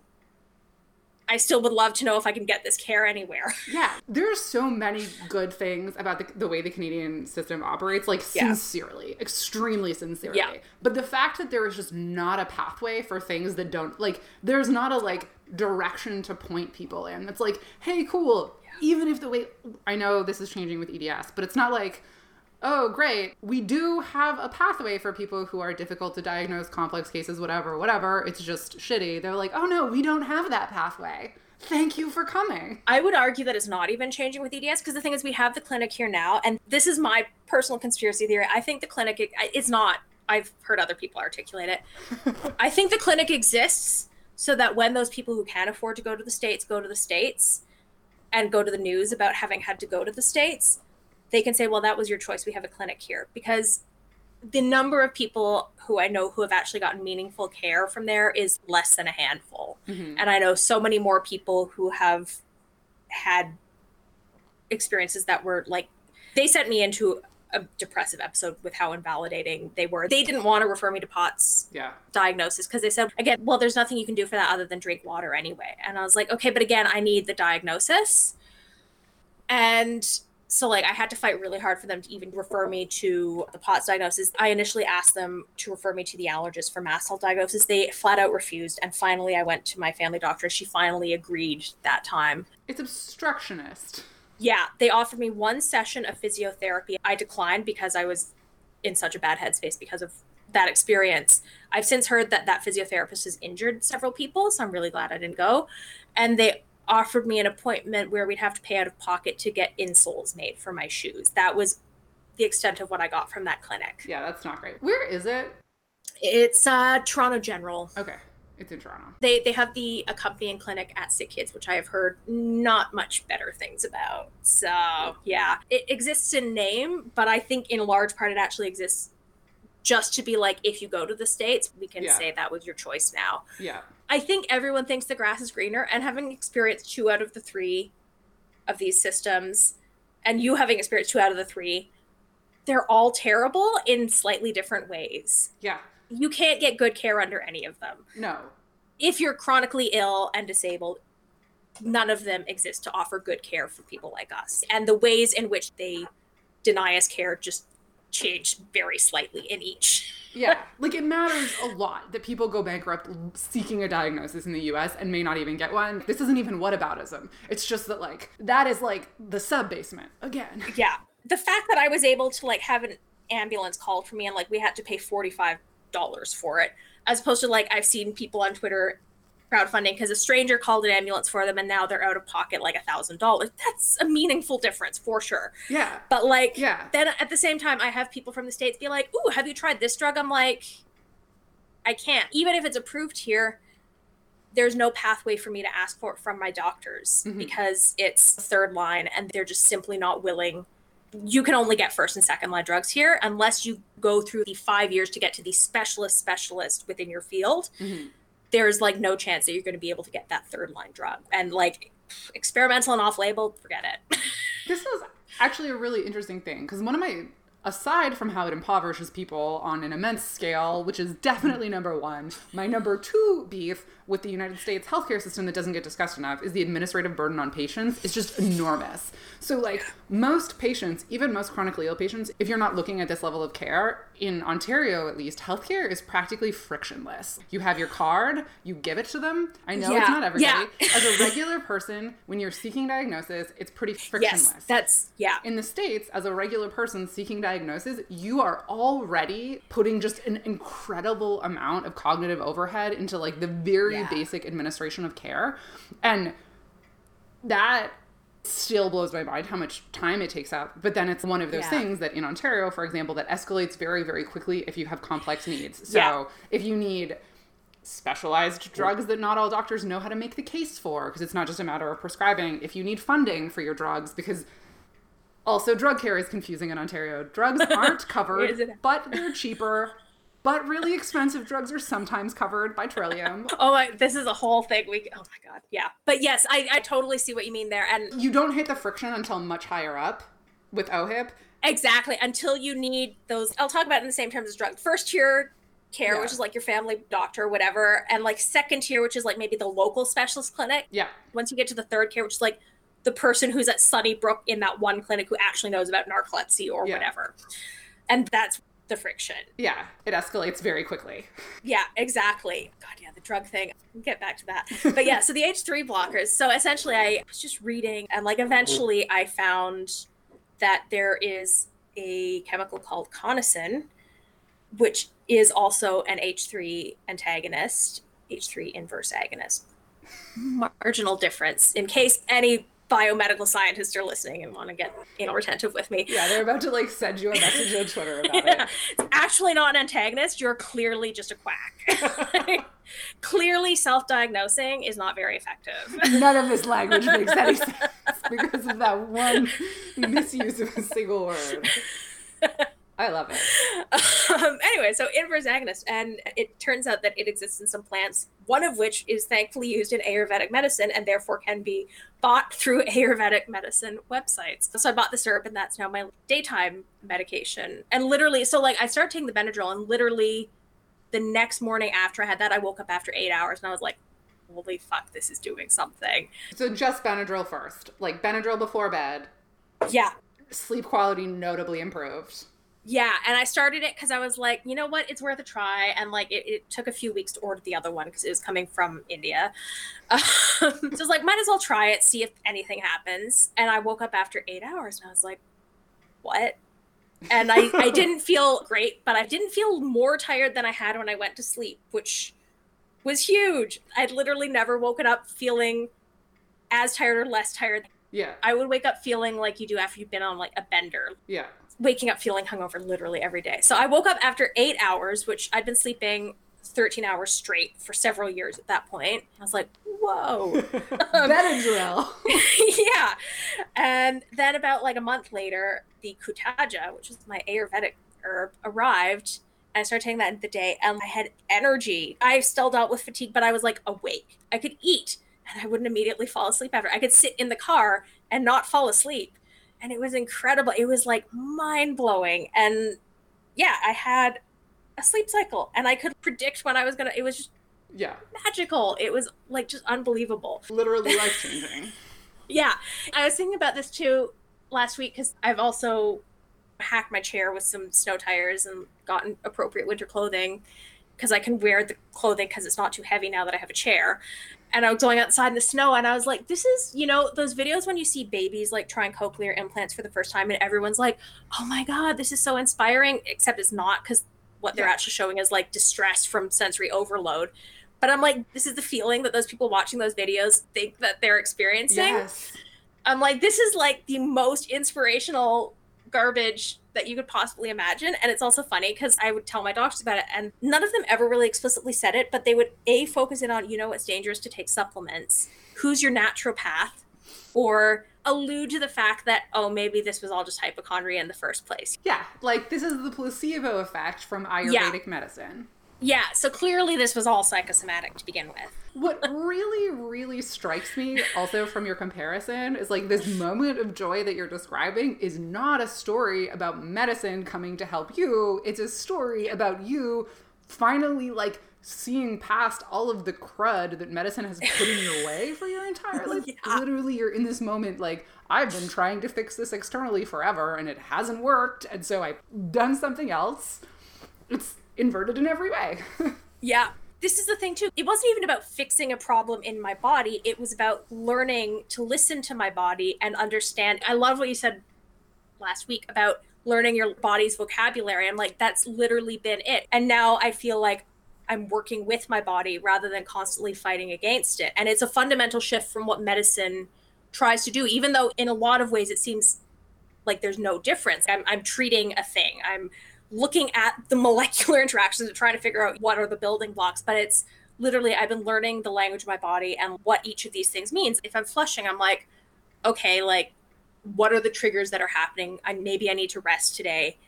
I now feel like I'm working with it rather than fighting against it. And the, it still has limitations. It's still kind of like a screwy body, but like now I know the ways in which to not fight against that and not make it get worse. So, yeah. This is where like where I'm at in my head of trying to untangle some medical model stuff too. So just get ready for some language. I feel like this is a place where cure discourse really becomes meaningless very, very quickly. You're like, okay, I want research and treatment options and better medicine because it is so clear to me how I have been hurt by the lack of those things in my life. Literally, this entire conversation is like, here are all of the times the doctors didn't know how to recognize the serious thing that was going on. So, like, it is so clear this is an invisibility thing. When it's medically invisible and you become aware of that a couple decades later, it is so clear in retrospect what the impact of that was. And also, I don't know, now looking back, it's like, oh, as I can read the patterns, which is kind of like what you're describing right now, like, oh, that was mast cell. Oh, that was dysautonomia. You're like, suddenly I'm a lot less invested in the idea of getting cured and a lot more yes. invested in the idea of just like stopping before things get that bad. But that was yes. never an option before. It's not like, oh, before I was an asshole who wanted a cure. It was just like, before I was miserable with no explanation and I wanted to not be. And now I have an explanation. And so my entire perspective on like what a good life looks like has evolved. But it's not because I was an asshole before. Yeah. I don't know. There's something in there that I am not quite at, but I feel like it's there. Honestly, this is one of the main things that my business partner Liz and I are trying to unpack in our own work because this is the thing it has underpinned so much of we're like totally pivoting now to the design side of things but like it has underpinned so much of the, the way we think about design too because this cure visible invisible dichotomy applies to design too. When you think about the things that are designed for disability, those are always things for medically visible disability, and they're structured in a very particular way. They're about overcoming. And we're just invisible disability is invisible it's just not there and i've been like i can't keep erasing myself in the work that we're doing mm-hmm. we need a model that accommodates that and this is a thing i've been trying to unpack for myself too with regard to cure because in a lot of ways, functionally, I would say my narcolepsy is cured. Functionally, I am not narcoleptic anymore. It is still absolutely a part of my identity, but it's not a part of my day to day life. And yeah.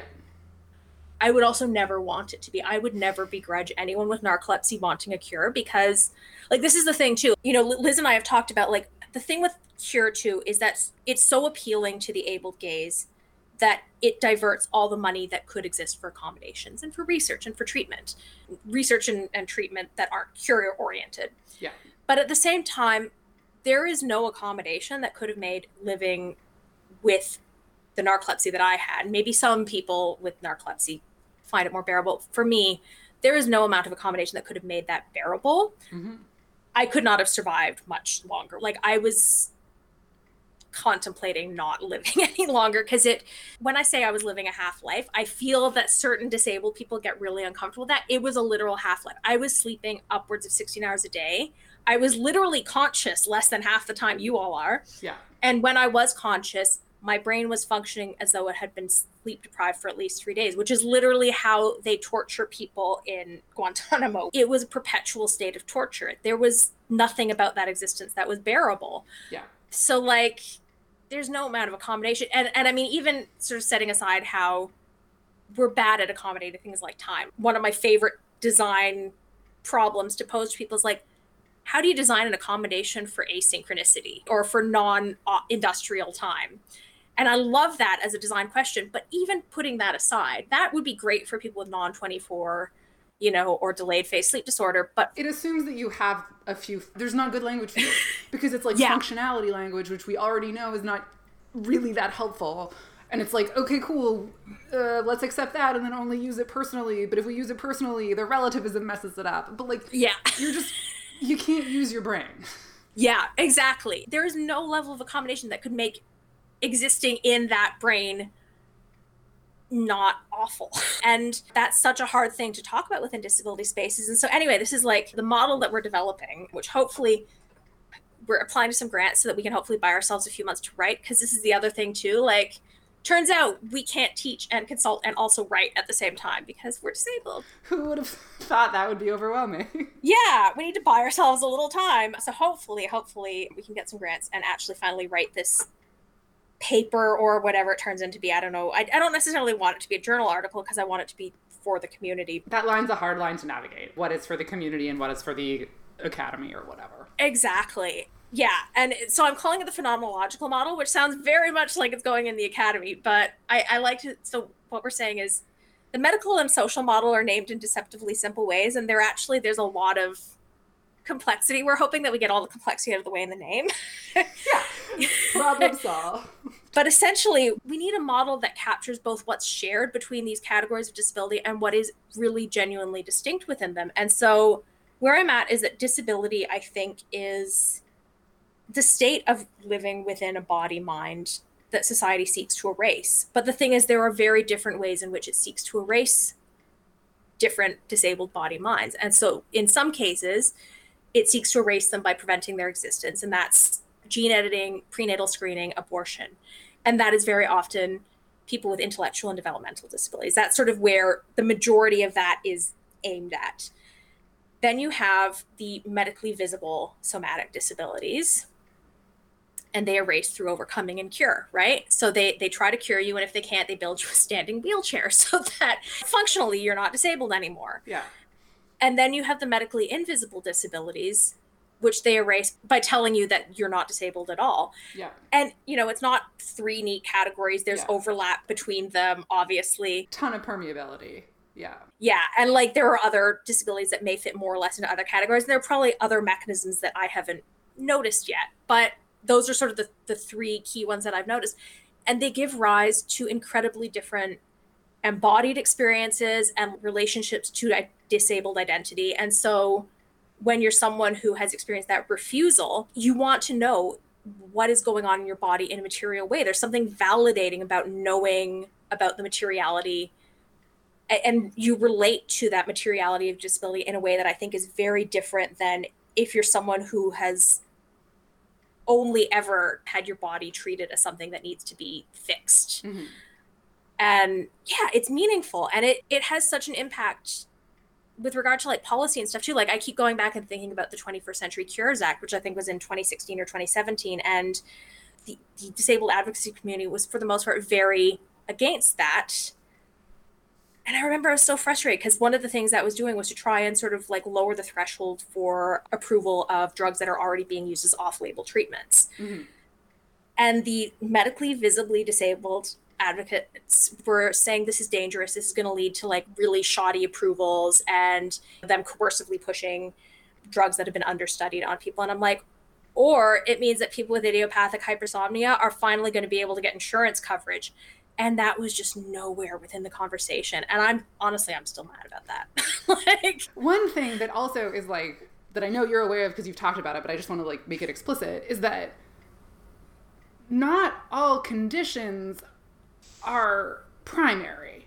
And that is not a part of a lot of conversations about healthcare and medicine. And and it's kind of what you just said about your narcolepsy. Is you're like my narcolepsy is functionally cured, but like the kind of reality of it is that you're probably never not going to have a connective tissue disorder or a mast Yeah. cell disorder, but all of a sudden by being diagnosed properly and like with access to some of the tools and treatments that can manage Yeah. this, you're still disabled, but all of a sudden all of your like secondary conditions that had previously been labeled idiopathic are comprehensible and manageable and sometimes cured. And it's Yeah. a huge thing in our community because like as we're seeing that there are more and more structural causes of ME, for example, how do we talk about this? If someone has EDS and they have ME and their ME was diagnosed first and their EDS isn't diagnosed until their ME has been cured, yeah that's not a bad thing. yeah And it- it's so often framed as like they just want to get out of the disability community, they're able, blah, blah, blah, blah, blah. It's like, no, a lot of people with medically invisible conditions literally are like, I am so disabled. I have no interest in not being in this community. I'm like into this identity. And as you just said, I cannot live under these conditions anymore. Yeah. And I think an important thing to add is that no amount of social support would make this situation livable. Here's the thing that I don't want to get into, but that is also relevant around end of life is that there are two problems if you are disabled. I mean, obviously there are many more, but I'm trying to talk about one. There's like, you can't take care of yourself because you don't have the resources to do it because the government has eroded the safety net or did not create it or whatever it is. That is a societal problem. Also, you could be optimally supported in every way and so sick that that does not impact, it maybe impacts your baseline stress levels if you're not impoverished and you're cognitively functional enough to care about that Yeah. but you also might not be if your Yeah. capacity to be awake which is like ME functions differently, blah blah blah, but like MCAS Yeah. creates a lot of these same things. That is a really important nuance, and I Yeah. want to rip my hair out when I see people not acknowledge it or like not be aware of it. I think.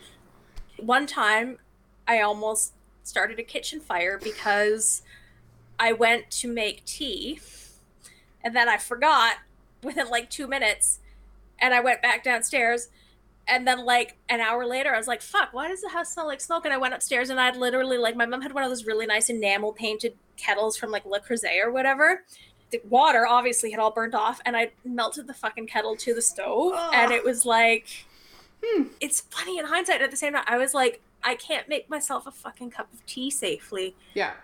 that's just so it's yeah it's like dehumanizing and it's horrifying like you can't do anything safely on your own it's like again like you know infantilizing disabled adults but you feel like a toddler like nothing you can't do anything for yourself and it's awful And when it's in the like middle stage, so for so many people, right, there's like when you actually realize there's so much of a problem that you can no longer pretend to live in the world anymore. And then when you find out the name of that problem. And that Yeah. gap can be have a lot of different sizes. But like in that time, you're like, nothing is working. I don't know what it is. And I don't have the tools to evaluate what's safe and what's not exactly all the time when you're trying to have these conversations, people will be like, okay, but in an optimally supported environment, your kitchen would be accessible to you. And you're like, Yeah. yes, I want that. And also, I want to know what would make a kitchen safe for Yes, me. Because I don't know right now. So even if I had $5 million for the best kitchen reno in the world, it would not be a more accessible kitchen. yeah totally So I have a lot of feelings about that. yes same But yeah, because it's like it can hit the first thing where people are like, "What? You think we just don't need support then? Because you should just be well enough that you don't need it?" And you're like, "No, no. I think we should have support, and I think we should have the tools to identify what kind of support we would benefit from." Yes. Yeah. And that's the thing. Like for me, diagnosis was the start of finding that language. It was having a framework to understand. And also, I think it's important to acknowledge the fact that I found that language through diagnosis did not in any way come from the clinic. Right? You brought it to them. They affirmed the things that I brought to them and put it on paper so that I could apply for benefits. And and also like gave me a slight sense of official validation that okay, I'm going down the right road here. Yeah. But once I had those diagnoses, those answers, through my own research, through other chronically ill and disabled people, I was able to start being like, okay, well, this is why this is happening. And therefore, these are the things that I can do to support myself in them. Yeah, one hundred percent.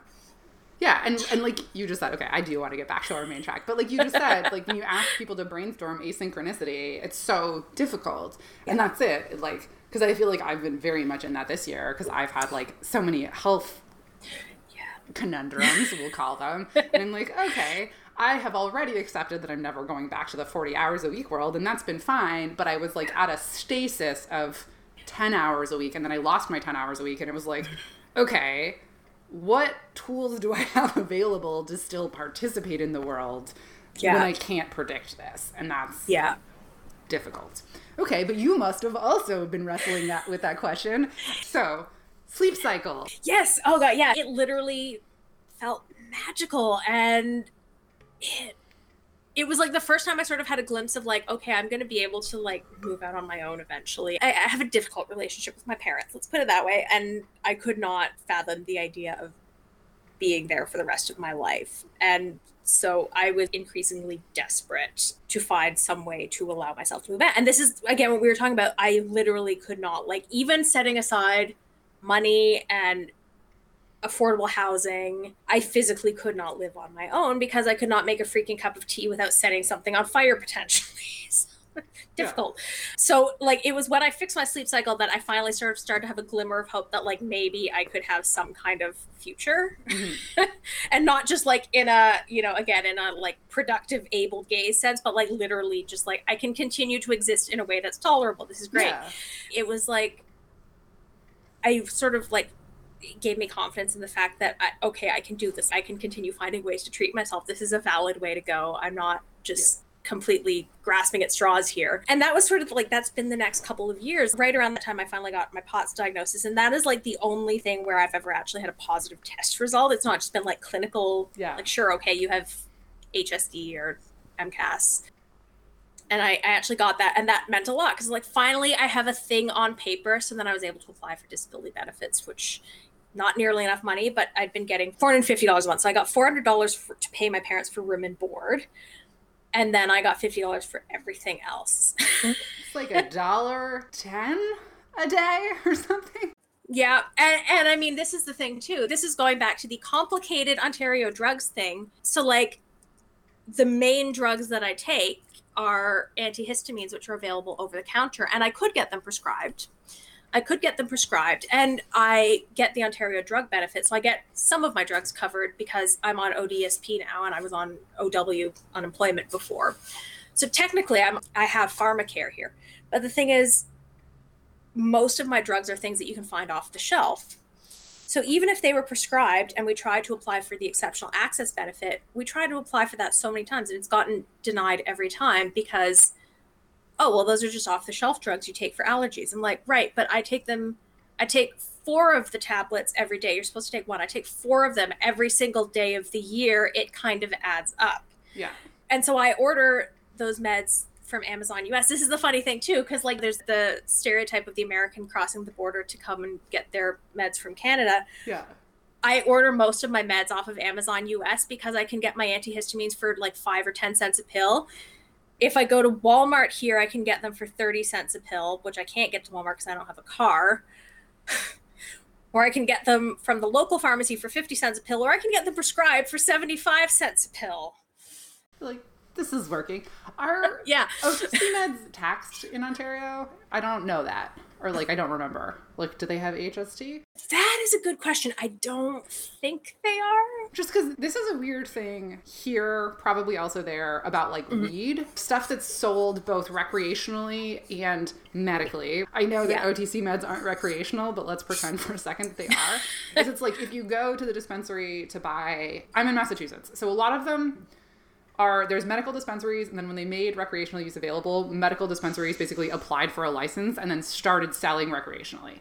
Oh interesting. And maybe they're a rec only now but i don't think so because they also got shut down in lockdown for a while. Anyway the point is you go to the same place if you have a medical card you don't pay tax.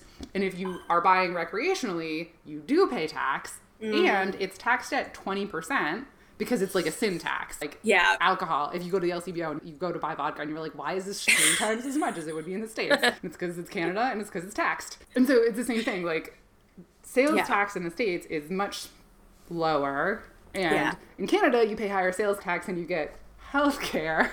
So maybe there's a reason for it. But like in these like weird little idiosyncrasies, sometimes totally prices get distorted. That's what I was trying to say. Yeah, totally, totally. But it doesn't matter. the answer doesn't matter. Yeah, I mean, I am extremely not for free market capitalism, but it also does mean you got like a lot of generic drug manufacturers and you can get off the shelf drugs for 10 cents yeah. which can be helpful. Yeah. It's fundamentally a policy failure too. This could be addressed within policy. It's just they're not bothering because they think this affects like 5 or 10% of the people. Who cares? And right. they don't bother to think of those 5 or 10% are maybe some of the most vulnerable people in our country. And like it's recognized too, because I remember when I was on OW, which is our unemployment benefit, I was talking to my caseworker about this, and I had an amazing caseworker. She was a really rarely amazing, committed person. And I was talking to her about this, and she said she gets it because there's another family that the kids all had pink eye or something. Maybe it was, it was lice. They were school age kids. So it was like Yeah. some common school age thing. And the mother was in tears because she had four kids and she had to get the drops or light shampoo or whatever it was, and it would not be covered under ODB because it was available OTC. And this is the thing I think about too when I see people campaigning to make hormonal birth control non prescription. And I'm like, if you do that, you need to be really fucking sure it's still going to be available to the poorest people because as soon as you make it non prescription, it's going to get end up getting kicked off of the, a lot of these poverty drug benefits. And like, that's not a thing that anyone really thinks about Yeah. when I see people advocating for non-prescription hormonal birth control, I see people advocating for something that they're unintentionally going to reduce access to some of the most vulnerable people who need it. Like, Yeah. It's like it's- you don't realize this, but you're advocating for a luxury market. yeah, it doesn't need to be that way, but It already is. yeah, We've seen it in so many other things. When they become available commercially, they're available commercially in such a way that they are only available commercially and they are only available to people who can afford commercial rates. yeah. And I, and I mean, it's such a weird thing because I'm like, I, I want every drug to be non-prescription. Like, I am not for medical gatekeeping, but also you need to understand what you're doing when you do this. Yeah, yeah, like I don't know what the mechanism is, but this one isn't working well. I am all for everyone being able to decide what medications they need to take when and just having the doctor there for guidance. But at the same time, within the systems we exist in, yeah, within the systems that we exist in and the number of cracks that you can fall through, it is easy Mm. to see how those might not have been accounted for in this particular initiative. Perhaps all of them. yeah. So yeah, so drug prices for you were also a factor. You're just aware of it. yeah, exactly. I cannot even remember once again how I got on this tag. Oh, yeah, I continued doing my research and doing my experiments. And like, I, I just started finding out more and more stuff. It all started to coming together in a way that like, if you were like writing this as a book, you'd be like, this is all coming together maybe a little bit too neatly. Yeah. everything had started with the bleeding disorder. And the one thing that was always sort of bothering me about that was that they'd say, well, your platelet counts aren't low enough to cause spontaneous bleeding. And I'd be like, okay, but I get that. Yeah. And And then they just turn and walk out of the room. I remember one time he just was like, mm, and just sort of like turned, and they never explained it. They don't do them anymore, but they used to do something called the bleeding time test, which like they do like a little automatic scalpel and do like a little like one centimeter long standardized depth and width cut in your arm, and they'd time the bleeding, and that would be to identify like essentially how effective your clotting function is. like you're coagulant. Yeah, okay. Yeah, exactly. I'd been tested for everything beyond the lupus and the AIDS and leukemia. I was also tested for like von Willebrand, for hemophilia, like just everything they could think of, and it was nothing. Yeah. But I did have a couple bleeding time tests, and they would always do the spiel at the start where they'd be like, you know, we'll let it go for up to 20 minutes. If it goes for longer than 20 minutes, we'll apply pressure to stop the bleeding so that you don't bleed too much. Don't worry, we never have to do this. And I'd be like, don't worry, you're going to Yeah. they'd sort of laugh at me like, "Oh, you're being cute." Like, no, no, no, don't worry. We literally never have to do that. And I was like, "Okay, whatever." Yeah. Twenty minutes would go by, and they'd be like, "Oh." Every time, and so like I maxed out the bleeding time tests, you know, and they never went anywhere with that. And so this was always like sort of a missing piece of the puzzle. And like that, my platelet counts never matched up with the bleeding. For me, this was always like, I want to know why. Yeah. So it turns out that one of the other things that is contained in mast cell granules, in which they release when they're overactive, is heparin. Hmm. And of course, heparin is an anticoagulant. But also, if you have the opposite problem of me and you have a clotting disorder and you're on it long term to prevent clots, one of the things that it can cause is drug induced low platelet counts. So I was like, interesting. Huh. So yeah, so I honestly one of the things I desperately want to try someday is to find a doctor who will. There's is it protamine? There's one drug that is a heparin antagonist, and I like desperately want to try it just because I want to see. I want to like know for sure. Yeah. But I also found some like really admittedly very poor quality old in vitro studies from like the 70s that had found that vitamin C can antagonize heparin. Huh. So I started taking a high dose of vitamin C and I have actually found that a- and it's probably also contributed to by the fact that I, I take mast cell stabilizers now as well. but yeah, I don't get spontaneous hematomas anymore. I can shave my legs and nick them, and then five hours later, not notice that I have like a giant streak of blood down my leg. That Yeah. and that be like, oh, that's why people have been freaking out when they walk past. I remember one time I was like playing badminton, like in undergrad, and someone was like, "Oh my god, what did you do to your leg?" And I was like, it was this huge smear of blood. I was like, "Oh, I was shaving earlier. Yeah, you're like it was, it was a long time ago. It's over now, as far as I'm concerned. and so yeah, and like I don't get spontaneous hematomas. It used to be the cat would sit on my chest and then I'd have an egg Yeah. on my chest. Or like I was wearing a watch and I'd have an egg on my wrist. And that does not happen anymore. So pretty sure, but also I'd really like to try protamine one day because I just I want that win, you know? Yeah, you're like, I just want the data. yeah.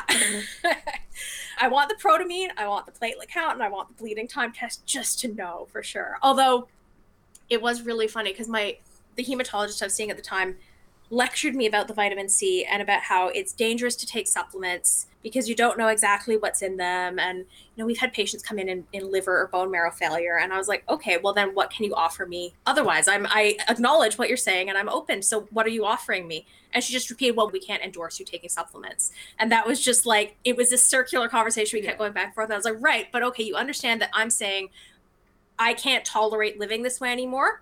So I'm going to need you to offer me an alternative. Well, we can't endorse you taking supplements. I was like, good talk. Thank you. Um, I hate how often and how many medical professionals have been so trained to completely Mm-hmm. reject. And like, I get it. People look for connections where they don't always exist. Fair enough. I understand. You probably get a ton of weird theories every day. But at the same time, it's wild how often doctors will be like, well, the thing that you're doing that's working for you, I don't support. yeah. And you're like, I'm confused what you mean by that. Because it happens sometimes with diet too, right? Where they're like, well, it, studies show that diet doesn't have an impact. So do that if it makes you feel good, but really it shouldn't. And you're like, why am I trusting you with anything? It's fine if you don't like have an explanation. This isn't your area of expertise, not a big deal. But when they're just like, Mm-mm, I don't think that that's true. You're like, okay, the allergist too, the one who had never heard of histamine being involved in sleep wake cycle, which is like chronobiology 101, but whatever. I told him I was taking the Benadryl and he's like, I would not recommend that. I mean, it makes you fall asleep, but it doesn't give you good sleep architecture. And there have been studies that have found that it causes cognitive decline with long term use. And I'm like, right, but I mean, it doesn't give normal sleep architecture to people who have not mast cell disorders. yeah, like I don't. So when I have an abnormal sleep architecture that appears to be caused by my mast cell disorder, so you think maybe it might actually work for me uh, in a way it doesn't work for people who have a different sleep issue. I don't know. Yeah. And then also like the cognitive decline studies, I'm like, I know the studies you're talking about, and they were done on elderly people who have constitutively decreased cholinergic tone already. Taking it during the day in long term care settings. I'm taking it at night. I have symptoms that are indicating I probably have increased cholinergic tone. Why are you thinking these studies apply to me? like, yeah. It's amazing how often that continues to come up where you're like, yes, I hear that a typical body responds to this in this way, and I believe I've been trying to tell you for decades that my body is in fact not typical, so this information may be irrelevant, even if it is very helpful to people with typical bodies. I don't know. Maybe. yeah, there's like so little criticality in their training and in what they do. It's just, it's absolutely wild. It's so interesting, I think now too, as like a thought exercise that is fruitless, to just be like, what would it look like if we were starting from scratch right now? Because I can see how much of this is just rooted in a history that is no longer relevant. Yeah. We know different things than we knew when medical schools were founded to keep women and black people out of medicine. We know different things than we knew then when the entire medical board was established like for that purpose to shut down other medical schools and only let white men be doctors. That has shaped all of our care. This is a United States example, although I know that that didn't only happen here. Our medicine in North America, in the UK, in a lot of Europe, like we're all kind of coming from this same one like how do we keep everybody else out of this field by making it not helpful and kind of oh. confusing? Oh my god. So this is like one of my special interests, but looking at like medieval medical history and like this is cuz one of the things I've always been so interested in is like when did we get into this idea that it is dangerous to treat yourself? Because it's such a knee jerk reaction. this is a large part of why I stopped being as active in Facebook chronic illness groups because I'd talk about this stuff and I'd have my posts would get deleted. They have disclaimers and I understand why they're also wanting to protect themselves like from liability. And there Yeah. are also like there are predatory like MLM people who go and be like, "Hey, have you tried this essential oil?" Yeah, it's hard for that reason. Yeah, but there's also this knee jerk reaction that, "Oh my god, that's so dangerous." And I'm like, I've literally had serotonin syndrome because of a medicine that I was prescribed. And then also the doctor didn't recognize the serotonin syndrome because it wasn't on the monograph. How am I supposed to believe that this is more dangerous? I, it is dangerous. Yeah. All of this is dangerous. Yeah. And like, why is this not an acceptable informed risk that I can take? Why is it perceived as so much riskier? It's really interesting because there's this case from, I think, the 1400s in France. And it's this woman called Jacqueline de Félicie. She was one of the first trials of unlicensed practice of medicine.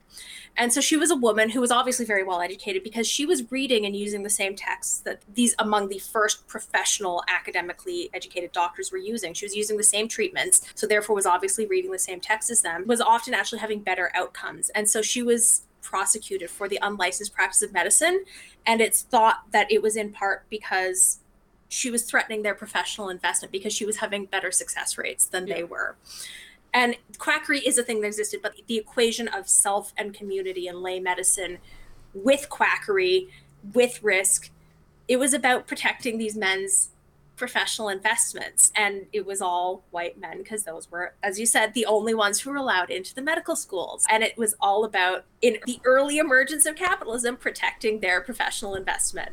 Yeah. Like, there are so many things that I know that we could talk about for a very long time. but like it's so weird how so this is super like Anglo-centric, but the distinction between midwives and doctors historically, I, I know that it's kind of changed now. It was like midwives are in the community, they're probably more affordable, they're probably bartering, and then doctors are like a gentleman profession who have gone to like abstractly discuss their ideas for a few years instead of apprenticing typically or like you'll apprentice after and then be like okay cool i know everything i need to know and also i don't get my hands dirty. It's just an entirely different way of approaching somebody's body and one of them is like a lot more about knowing that they're a person than the other one. Mm-hmm. That's exactly how you get medically invisible illness, right? Because when your entire practice is about mapping the physical issues, the physical lesions or whatever of the body, all of a sudden you lose all the things that can't be mapped, yeah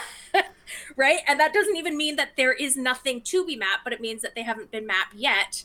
yeah And there's like no impetus to map them because all you're concerned is mapping. Yeah. So if you can't connect it to the, the physical site in the body, suddenly it's psychosomatic, it's moral, it's willpower. and it's not that guy's problem anymore Exactly. It's either fix it yourself, improve your life, stop thinking about your body so much, or let's refer you to a psychiatrist. One or the other. i love it here yeah. I have one more question that I think we might have actually skipped over. Go. When did you find out you were hypermobile? When was that Hmm. identified for you? Yeah, it was when this doctor who is hypermobile reached out to me, and I think I may have said, "No, I don't think I'm hypermobile" to her, and I think she was the one who was like, "Yeah, no, hypermobility doesn't mean what you think it means." Yeah. And it was at that point, Like, okay, but have you checked?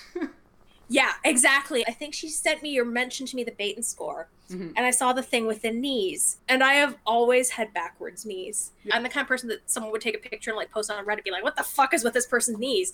My ex really liked Mass Effect, and I wasn't into Mass Effect yet at that point. I wasn't into video games when we were going out, but he really liked the character Tali, and said that part of the reason he liked the character Tali was because she was. I don't know if you know about Mass Effect Not enough. okay, there's a race called the Quarians, and they have to wear environmental suits because they, they had to escape their home planet and they're allergic to the air Yeah. everywhere else. So they have to wear environmental suits. And also their legs bend backwards.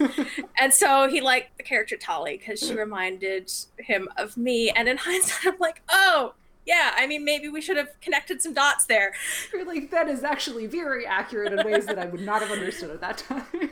Yeah. So anyway, so the knees thing, and I was like, oh fuck, this is the very first thing I started complaining about that got dismissed by doctors was I learned left from right when I was about four because my left knee was the one that always hurt. Then my right knee started hurting too when I was around seven or eight.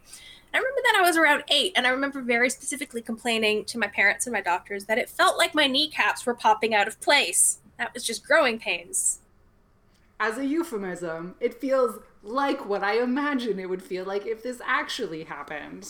Yeah. And then I was like, oh, oh, they actually were. Yeah. Cool. And then I started realizing I was like, oh, wait, my shoulder's sort of like clunking, and then it feels like it's in the wrong spot. It actually is. I, I, remember I was following, I think it was Ace Ratcliffe. It's one of the first EDS people I follow. And I remember them talking about how like their fingers dislocate multiple times a day and how like they can't peel an orange. And I was like, oh wow, that must suck. Like I'm not that bad. No, I was that bad. That's like the worst part, I think. If you come into it this specific way, which a lot of us do, where you're like, I realized I was sick, I like become a part of the disability community, I'm like identifying with certain parts of my experience, and I'm breeding these other experiences like, that sounds terrible. Subluxations and dislocations, I think, are like I mean, of course, for hypermobility, like the most common, but it's like I feel like I was reading people talking about subluxations for years. And then it wasn't until I dislocated my shoulder this March that I was like, oh. Yeah. Oh. I, I, was still sort of learning what it felt like and what it meant. I accepted the fact that I was hypermobile. I wasn't diagnosed yet. Someone who I knew through an illness group donated a shitty transfer chair to me because I'd sort of like, I was sort of like jokingly talking about, like, God, I wish I had a chair. And they're like, wait, do you like mean it? Yeah, do you really want one? Yeah, they work for vendors, so they donated this free one to me. And it was really great in the way that it helped me to learn that I could benefit from a chair, but also it was terrible for my shoulders because it was 35 pounds. Yeah. It was a folding frame, so it was not, you know, it had terrible suspension. Yeah. And the wheels were too far back. You know, it was just bad. I, I got accepted to a conference on I think it was chronic pain actually. This I was still sort of doing like some conference presentations here and there, hoping maybe I could do a PhD eventually. And my parents, as a Christmas present, they're like, okay, fine, go and visit your friends in the UK. And so I took my chair and I was like wheeling around London and like, I remember I was like almost crying and i do not i'm not a crier not as a bragging thing like it actually causes problems in like medical spaces. i'll be like i'm in level 10 pain and i'm like not crying yeah. i'm just like stone faced yeah. i was almost feeling ready to cry because of how well, badly my shoulder hurt and i spent the entire week wheeling around london like this and then i got home and it was still really bad. And then someone in one of the EDS groups that I joined on Facebook was talking about how to reset your shoulder. And I was like, I wonder, maybe I should try this. Maybe that's what's going on. And then I, I managed to, to reduce my shoulder and this massive clunk. And I was like, I've been wheeling around with a dislocated shoulder for a week and a half. Yeah. Mine was out for a week and I didn't realize until it popped back in not on purpose. And I was like, oh my God, what are you doing? Yeah. And the thing was, it hurt horrifically when I do anything, but it wasn't actually the dislocation, it was the muscles seizing up. Yeah. My dislocations themselves don't really hurt. They're uncomfortable. I've used the, the metaphor of the pebble in your shoe, but it literally, it, I feel like I've got a pebble in my joint. Like something's grinding there that shouldn't be. And now I know what that feeling means. Back then, I didn't know what that meant. It's like, oh, I just got that weird pebble feeling. And if you tell a doctor that you have like roving joint pain, they're like, cool, you have an inflammatory problem. Not all of your joints are bad. They're like, either you have one bad joint or you have an inflammatory problem. If you have all bad joints, it's not a joint problem. And you're like, oh, that's comforting. Occasionally, I would convince someone that maybe, like, let's just rule something out. And they test me for, like, C reactive protein and, like, maybe ANA yeah. Just to check for lupus one more time. Yeah. Or like rheumatoid factor. Yeah, yeah. And those would come back negative, and then this is a whole other conversation. But like the fact that you'll say there's something wrong, they'll test the most common, obvious thing, it comes back negative, and that's just the end of the road. Yeah. And then they wonder why people are disappointed when their tests come back negative. It's like maybe because they know that that's the end of the road and they're not going to get any more prospective help. Like, I don't know. Yeah, because it never means let's ask other questions. It always yeah. means so your question is answered. And you're like, to be clear, my question wasn't, do I have arthritis? It was, what is wrong with me? Yeah, what is wrong with me? So by answering the question, do I have arthritis with no, that's all we've answered. yeah. Yeah. But anyway, yeah, with the pain, so like for me, the, the dislocation itself doesn't hurt, but what hurts is my muscles seize up to protect the joint. My muscles are being like overly helpful, but actually really ineffectual because they're like, "Ooh, we're gonna help," and they seize up, and then they just clunk it out again. And I'm like, Yeah. why did you do like please stop helping. You're not holding it right. It's like when my dog is being uselessly helpful too. I'm like, you you're not helping in the way that you think you are." yeah. are. Now, a couple months ago, I started PT for hypermobility, and I have now just like back exercises. And very slowly, I'm realizing that I haven't been taping or bracing my shoulder as much, and my shoulder's been a problem for years and years and years. And I'm like, oh, I've been seized for years and years and years, and I've just been holding it in the wrong place, and I had no idea why my shoulder was just hanging all the time. mm-hmm. But it's like addressable a little. You still have a problem. This is one of my other self treatment things. And honestly, this is my most witchy, non empirical thing. I was like going to the local herb farm and just buying some plants for myself when I was getting ready to move to my new place. And they had a plant called maral root. And they mentioned that it's used to help with muscle endurance in athletes in Siberia. I just had a hunch. This is the most non scientific whatever. Like, once again, hi, doctors. yeah. I am obviously a hypochondriac. Yeah. Um, but I was like, hmm. And so I bought this herb, but it's you use the root and it's like a pain in the ass to harvest. So instead, I just ordered some of the powdered root and I started taking it. Because this is the thing, I would get to a point like when I was doing any kind of physical exertion, whether it was deliberate exercise or I, I was actively allergic to exercise for one thing. This was a whole other thing in my life. They'd tell me to exercise, and I would manage to stick to it for a couple weeks, and I'd always feel like I had the flu after. I would be sneezing. I'd have the runs. I'd feel like I was running a fever. Turns out mast cells triggered by exercise. But I also, you know, that lactic acid feeling in your muscles, that burning feeling that builds up. I'd hit that within like five or 10 minutes, and then it just wouldn't go away. It just wouldn't dissipate at all. I suspect there's something with lactic acid metabolism, and like a lot of people with ME/CFS have been looking at that too, like mitochondrial issues. Yeah, that sounds so much like an ME thing. Yeah. Which is kind of a specious. There's so much overlap. Yeah. But anyway, the research is happening under that umbrella, is the best way to think about it. Exactly. Yeah. And so I'd sort of had this hunch that there was like a lactic acid issue just because of that sensation. And I was like, hmm, they use it to improve like oxygen metabolism. And then sure enough, I took it and like the next day, again, this is like, it sounds fake because I'm like, the next day I was better. But like I was wheeling up a hill, I started to feel the burn and I stopped for 10 seconds and the burn faded away. As it is supposed to. And I was like, what? Yeah. we wheel like on average five kilometers a day now and like i have literally never been able to exercise in my life and like the runner's high like the first time i felt that i was like this feels really good this is why people like exercising oh i get it now It does feel good. Yeah. i like exercising who knew i'm not just like lazy and like trying to put it off and like no pain no gain and i'm just a whip no actually it feels completely different I think that's also like one of those clarifying moments about invisibility. And also when things work really quickly, is that you look back and you're like, mm-hmm. oh, nobody believed me because things weren't working the way that they were supposed to be. Like that was also a defining mm-hmm. feature. And then you get to this point and you're like, oh, yeah, no, they had no idea. Like, I had no idea. I assumed everyone's embodied experience was similar and I was handling it poorly, and they had no idea. And so they were treating me like I was responding poorly, and that's what made it invisible.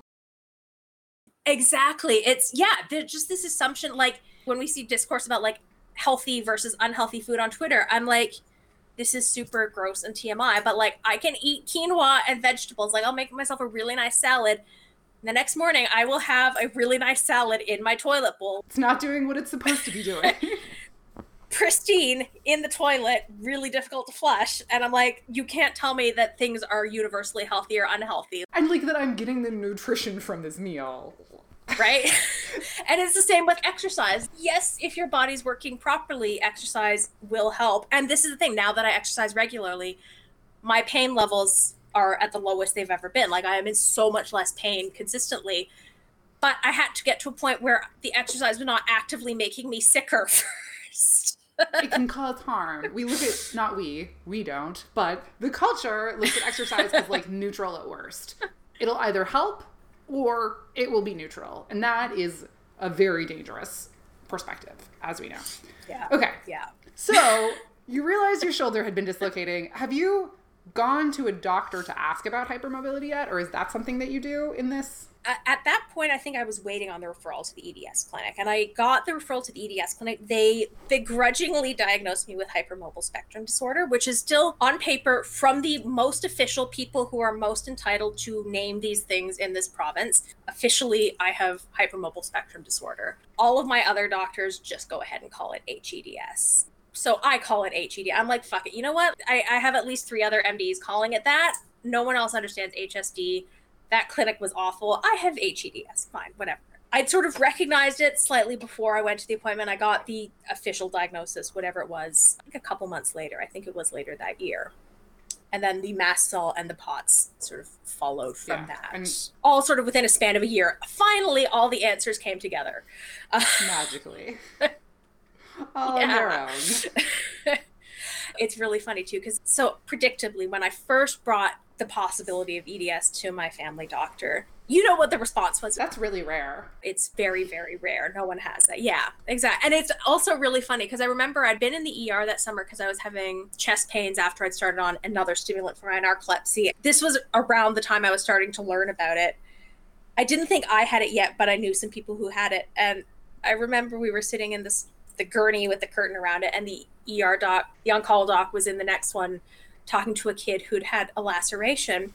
The mother was explaining that he had Ehlers-Danlos, and the doctor was like, "What's that?" And I remember I was sitting there and I was like, I want to say it. I want to say it. I want to. I know, pick me. but anyway, so then I, I brought it to my family doctor, and she was like, "It's incredibly rare. I think we only have one other person." I was like, "I know who that is. It was that kid from the other month." And then it was really funny because I was talking to her. I had a telehealth appointment with her last month, and she's got four or five other patients with EDS. Mysteriously.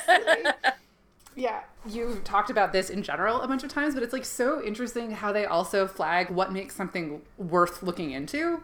Doctors have seen nobody, so they think it means nothing, and then they see one, and then they like, or have learned about it, so they have like the template patient, and then they're one patient, and they're like, okay, this is the shape of this disease, and it's like, it probably isn't.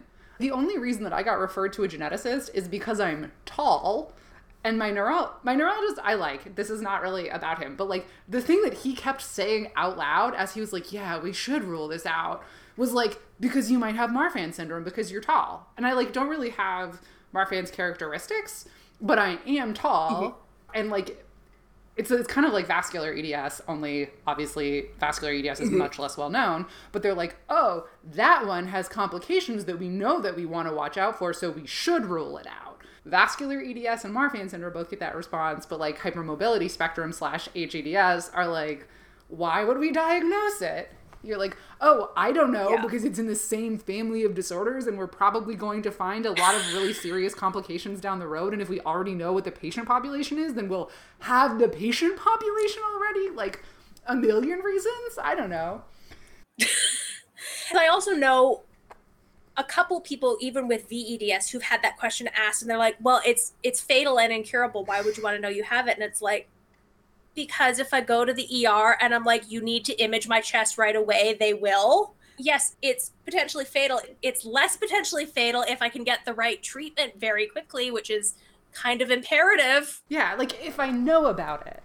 yeah, when you've got like an aortic dissection, you kind of want to get the right treatment fast. It's kind of like the big thing that determines whether it's going to work or not and that's kind of dependent on having a diagnosis. Yeah. And it's like as we like, learn more about like and this this is so relevant to the ME structural stuff. It's like oh, okay, and we're learning a ton of other comorbidities that were like never seen as that before. And guess what? If you don't have an EDS diagnosis, no doctor is going to screen you for like CCI, for thoracic mm-hmm. outlet syndrome, for whatever it is, tethered cord. You're not going to get randomly screened for that. So all of a sudden yeah. we have this huge problem. It's a huge bottleneck where people can't get screened for complications because no one will ever diagnose them.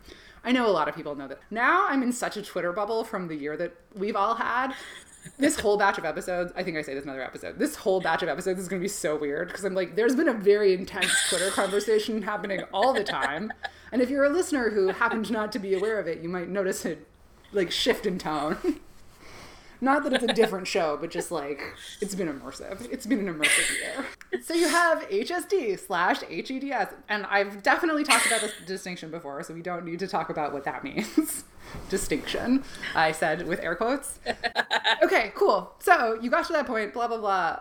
over the course of it, we've been out of order a bunch of times, which is totally fine. But let's imagine you're at your parents' house, you're starting to get some stability, you have some names. We're so close to the present, really. Tell me more. All right, yeah. So, I mean, at that point, it was really, I needed to find a way just to afford moving into my own space. And I mean, this was a struggle. I was also, by this point, I was able to apply for ODSP and, and get ODSP and have slightly more money, not really enough to live on, but like Mm-hmm. slightly more, enough to occasionally buy medications and things. Important thing. While also still having to yeah. live with my parents because I couldn't afford rent in a real place. So I applied to like social housing. This is the most social model my disabled experience has ever come. Like this, this is the most relevant the social model has ever been to me. The waitlist for social housing, I got on the priority waitlist because of the issues that were going on at home and because for my mental health I desperately needed to get out. So I got on the priority waitlist, which was at least three years. It's the priority waitlist for people who desperately need to get out of their living situation because it's unsafe for them. The regular waitlist was upwards of 10 years. And I remember I was like emailing them because I was asking, I think there was like one space that I was like thinking of applying to, but it wasn't ideal.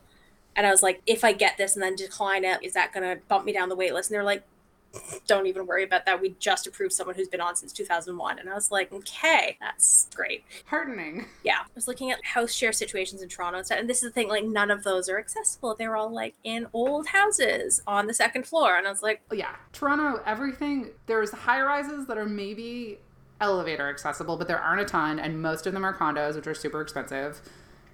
And everything else is stairs. And every bathroom in a public business is in the basement.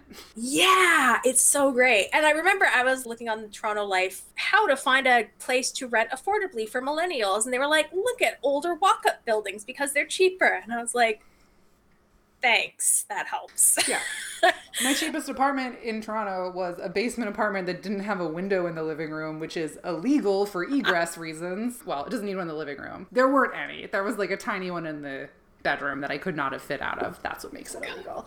But you're like, great, I want to live in this environment as a person who realizes that my body has a lot of very specific needs. Yeah, it's great. I also was able to apply for something called the portable housing benefit, which is also for people who are on the priority waitlist who very much need to get out of their living situation. And the idea is it tops up whatever you get from your social benefits or whatever. It, it tops you up in order to mm-hmm. be able to get a place on market rent. But the thing was, too, they couldn't tell me how they calculate it. So I had no idea. And they're like, well, we can't tell you exactly. And I was like, well, how do I know if I can find a place? I don't know how much you're going to cover me for. I don't know if any of the places I'm looking at are even vaguely reasonable. And they like couldn't give me an answer. Is it like it wouldn't be determined until you filed your taxes and it was determined for you? It wasn't even that because like my taxes yeah. i wasn't even earning money. The best they could tell me is it depends on the region you're in the specific rent of the apartment mm. and your income. It's a mystery formula that we can't tell you. Yeah. They also couldn't tell me how any of those three things were actually related in a way that i could calculate it. So i actually i went on that and then i declined it for a while and i was like i'm just going to try and save up money for a couple years maybe I can save up enough for down payment on a condo in like fucking Elliott Lake or something. yes. Just for context for everyone else, Elliott Lake is the retirement capital of North of not North America. That would be a big lie. Of Northern Ontario. With slightly elevated background radiation levels because of the old uranium mine, this one of my favorite things that I once knew about Elliott Lake is that like because it's the retirement capital of Northern Ontario, they have a really active senior population that like does like citizen on patrol, like neighborhood watch stuff. Nice. This is really out of date Elliott Lake information. I just want you to know. But that's my favorite Elliott Lake fact. I'm sorry, everyone listening. Most of you will not have Elliott Lake fact. Extremely specific Northern Ontario knowledge. Um, yeah, so I was like, that's like the only place in Ontario you can get a condo for like less than fifty thousand. And I was like, maybe I can like hang in here for like two or three more years, not spend money on anything else, just save up my ODSP checks. But like things were getting really bad at home, so I went back on the portable housing benefit. I finally got them to agree. I was like, if I send you a list of apartments, can you estimate yeah. what I would get for that? So I sent them like five apartments from every city in Ontario gradually. And I figured out roughly which city I could get the best balance between the benefit and like the average rent for a reasonably accessible one Yeah. bedroom. I say reasonably accessible with an elevator. Yeah. That's literally all I'm looking for here. This is the thing too. It's always I love it here. Like people be like, "So what led you to decide to move to Kingston?" And I'm like, "Well, I looked at every metropolitan area in Ontario and I compared the average rent for a one bedroom in a building with an elevator with the amount that I could get in that city on the portable housing benefit and Kingston had the smallest discrepancy and they're like, Sounds fun. "Oh, it's like this conversation killer right there." Yeah. My situation is not the same, but kind of the same, which is that I was like, I need to live somewhere that's mold free and I need to live in a housing market that allows me to do a proper mold screen. And that ruled out every city on this continent. So here I am. Yeah, it's like very. I love it. They're expecting to be like, "Oh, I have friends here," or "Oh, it's a really pretty city," and I'm like, "No, no, literally just smallest gap between what I could afford and what I could get." You were doing something right, Kingston. You just didn't know it. yeah.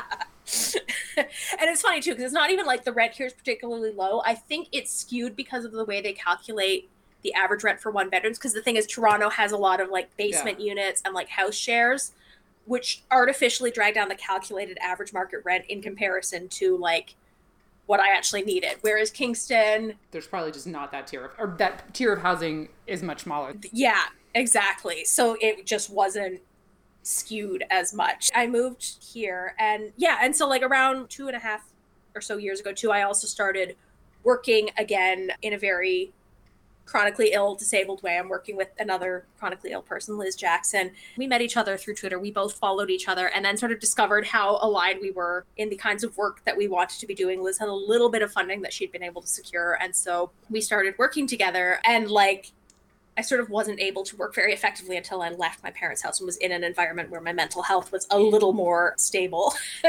but yeah, that's like that's sort of where we're at now. Like I moved here, I uh, use a wheelchair so I can actually get to the grocery store, which is rad. It's nice being able to like buy groceries.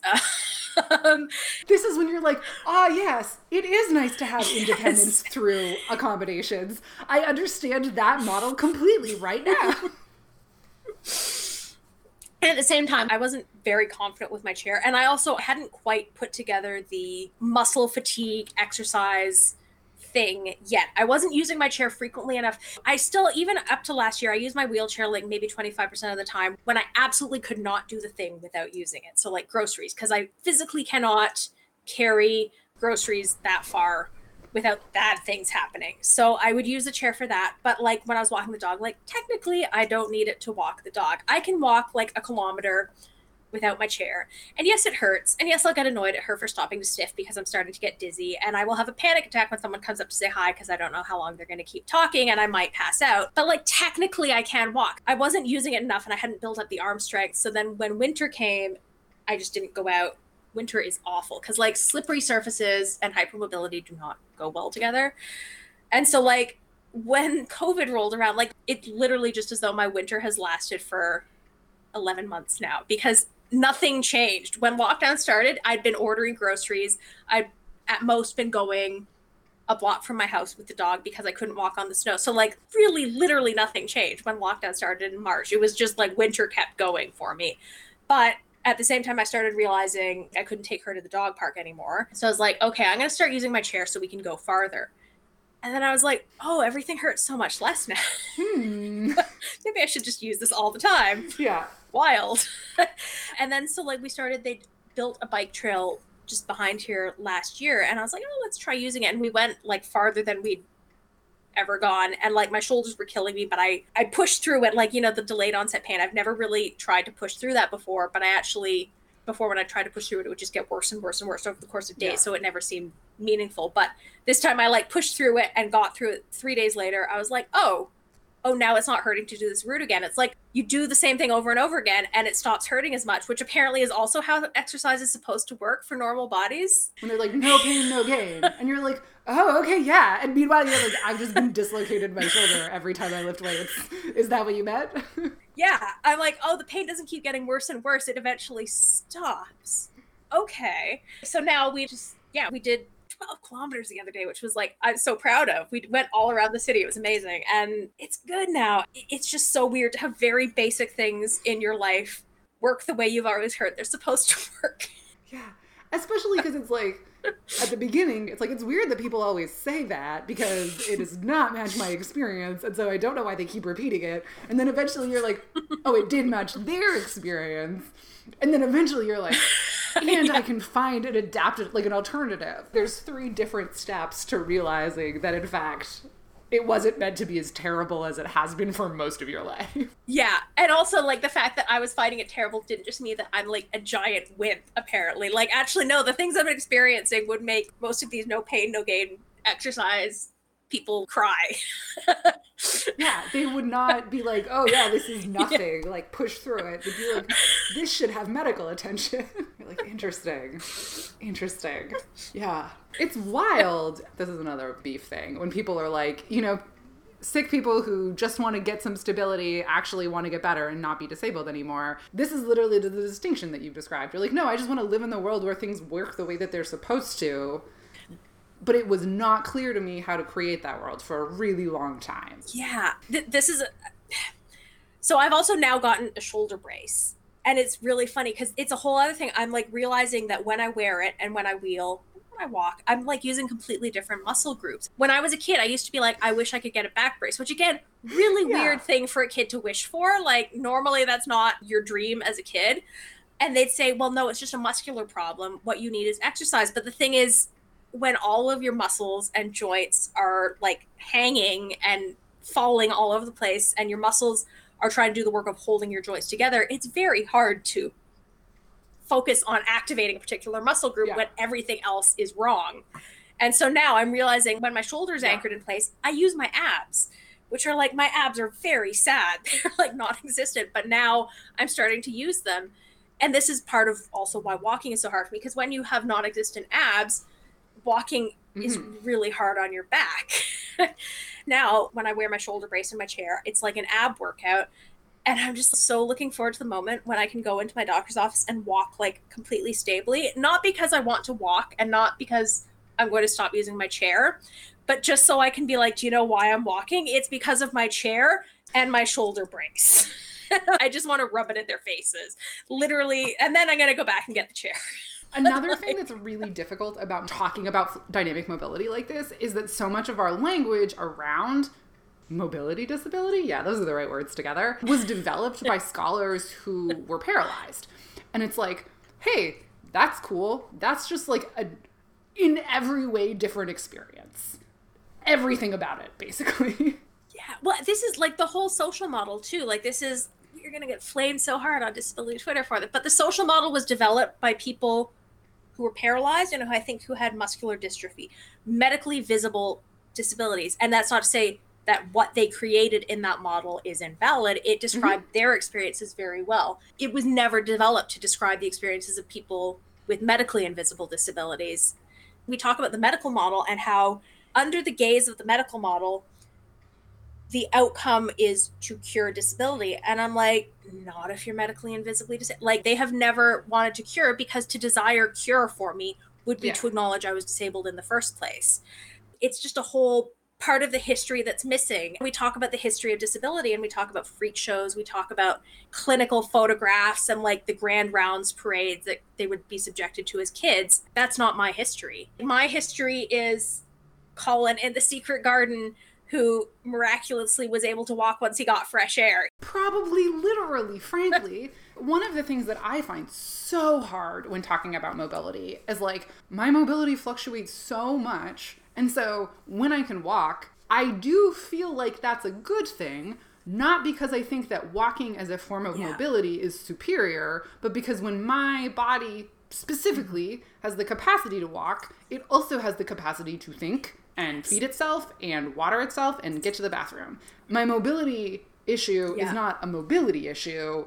It's like mostly an autonomic nervous system issue. Sometimes people are like, talking about walking as like it's good is like shaming people. And I'm like, okay, one, I would never like do a standalone tweet that was like walking is great because I don't think that or ever want to perpetuate it in any way. But just being like, I'm having a great day. Or like sometimes you wake up and you're like, I haven't used my mobility yeah. aid in a while or whatever. I don't think I'm cured. I don't think I'm better off not needing it. I'm just like, huh, my nervous system must be really happy right now, and that is worth celebrating.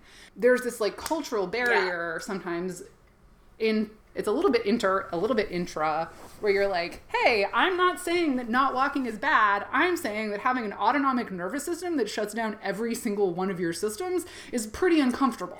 We're just having different yes. conversations right now. And this, I think, like, anybody who's listening who's not on disability Twitter is going to be like, you guys have a lot of strong energy about this issue that I have never considered before.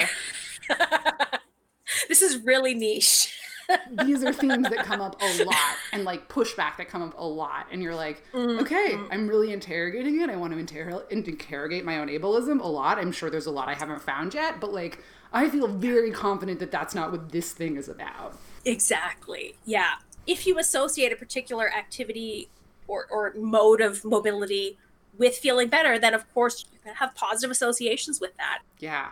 Dysautonomia is so great in this way too, because it's like so visible when you know what to look for, but so invisible diagnostically clearly since it's like it boggles my mind like so many people now are still not getting screened for it when there's no i mean maybe that'll change because of long covid but like it's so invisible and as soon as you know about it it's visible. And then you can be like oh cool i'm tracking it. I'm making different choices. I'm keeping my body in different postures. A whole world opens up where you're like oh cool i completely see this outside of the walking not walking binary now but i never had the tools or language to observe and evaluate that before. So here we are. But like when we think about like what assistive technology is too talking about different postures i spend most of yeah. my time on the couch or the bed because it's just easier even than sitting upright and for a variety of reasons. There's postural there's also my abs are still not great so my hips and my back start to hurt if yeah. i'm sitting upright at a desk for ages. I get circulation issues in my feet and then they start to go numb. Like just a lot of stuff. I'm either reclining on my couch where i can sort of lean or in my bed.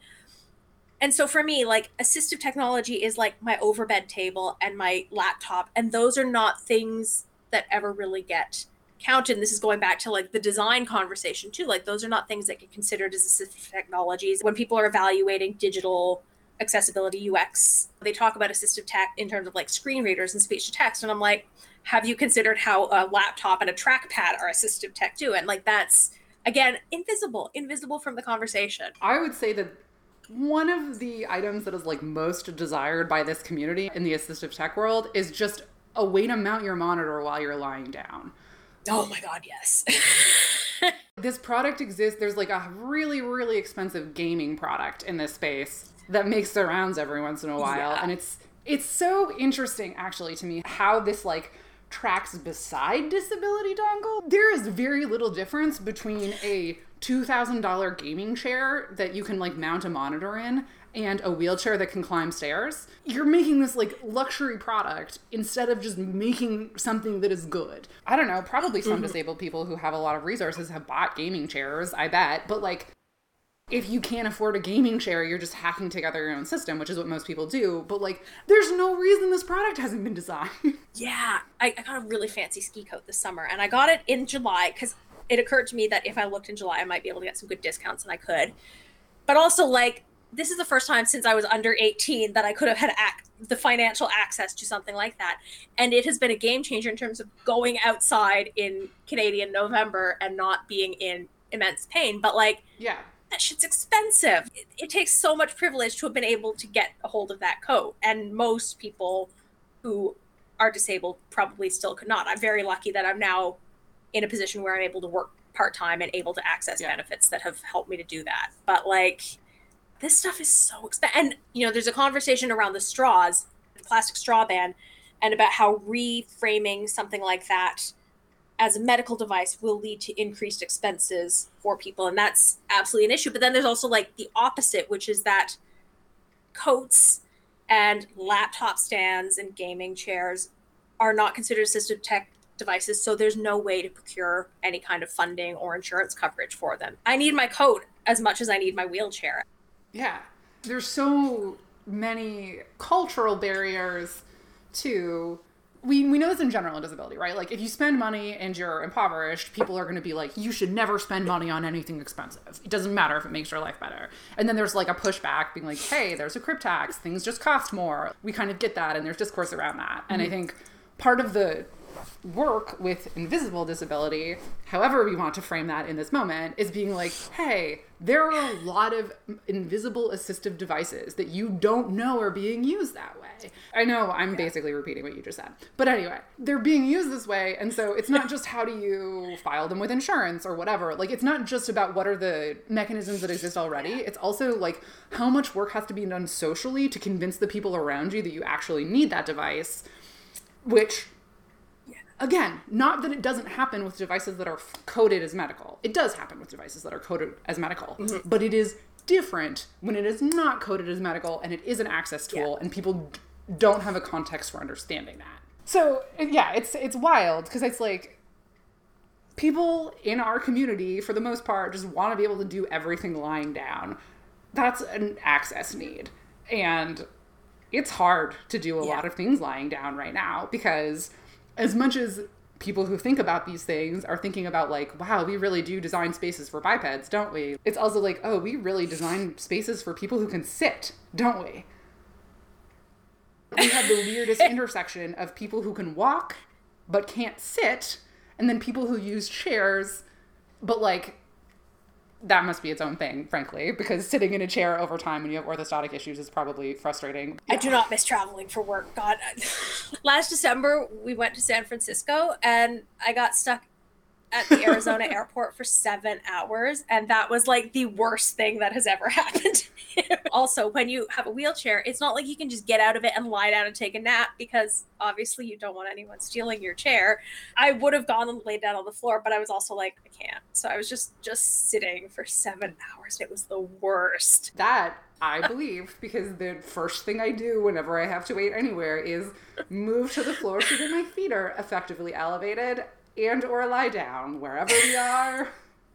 Whatever needs to happen. It's good. But yeah, we just need more spaces for people to lie down. This is like one of my top three strong opinions right now. Yeah, and also I would say like for people to be unconscious safely in public. This is going back to when my narcolepsy was untreated. It's so scary. Like I was having a sleep attack. I was in London and I was staying with a friend who was working.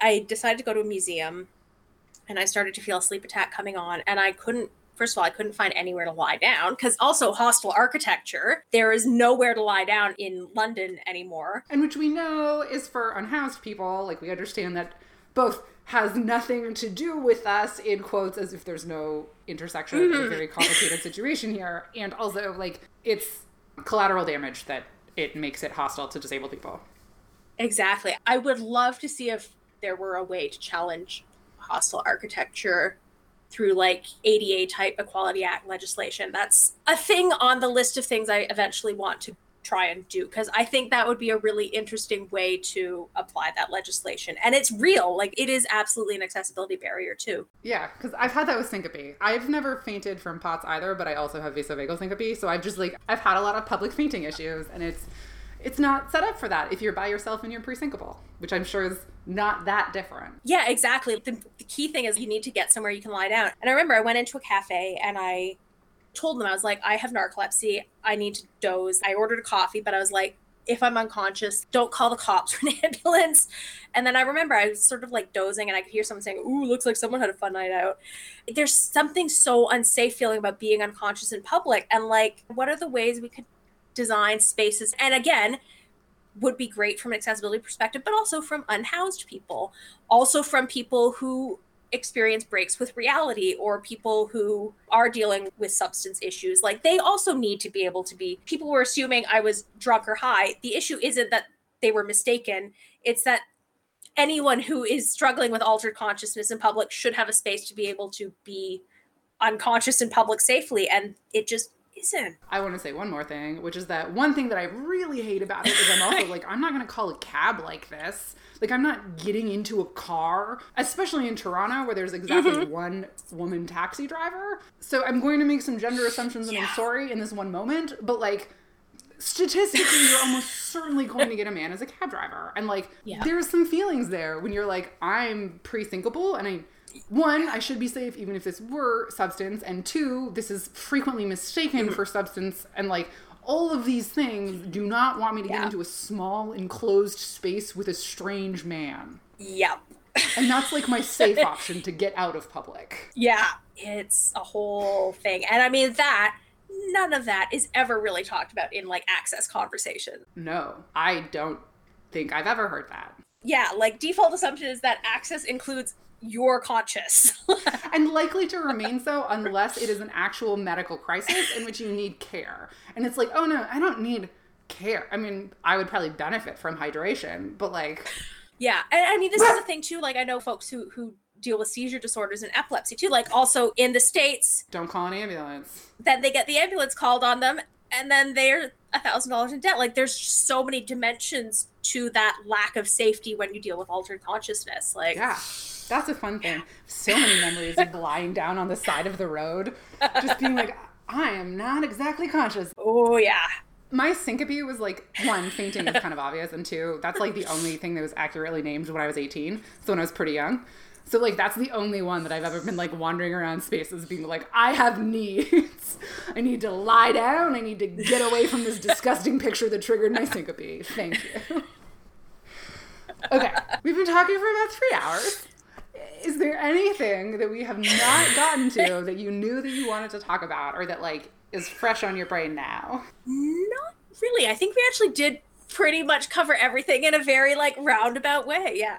Which is honestly how my brain works. It's so nice talking to another person whose brain works that way because I'll go on like normal person podcasts and I'll be doing this like, oh, this also happened 10 years ago, but it's tangentially related. And it's just like a nightmare. Yeah, you're like, do you even know what I'm talking about now? As I am deep into theory. Yeah, it's an adventure. I feel like it's been fun to be able to be like, just talk to me about whatever is important about the thing. And it's like, cool, we can have a way better conversation than I'm like, educate me about your disease and or work. Thank you for listening to episode 75 of No End in Sight. You can find Alex on Twitter and Instagram at Alex Haagaard, spelled A L E X H A A G A A R D. You can find me on Twitter at FibroFuckboy. And if you want to support me directly and are in a position to, I have a Patreon where I post my poetry and other artistic endeavors at patreon.com slash darkmagenta. You can find Brianne on Twitter and Instagram at bennessb. And you can find many more conversations about chronic illness on Twitter at RTs from the Void. And don't forget, you can sign up to support the show over at patreon.com slash no end in sight. Or if you want to support the show but don't have a couple bucks to spare, we'd be just as grateful if you left a podcast review over on Apple Podcasts. Thanks for listening.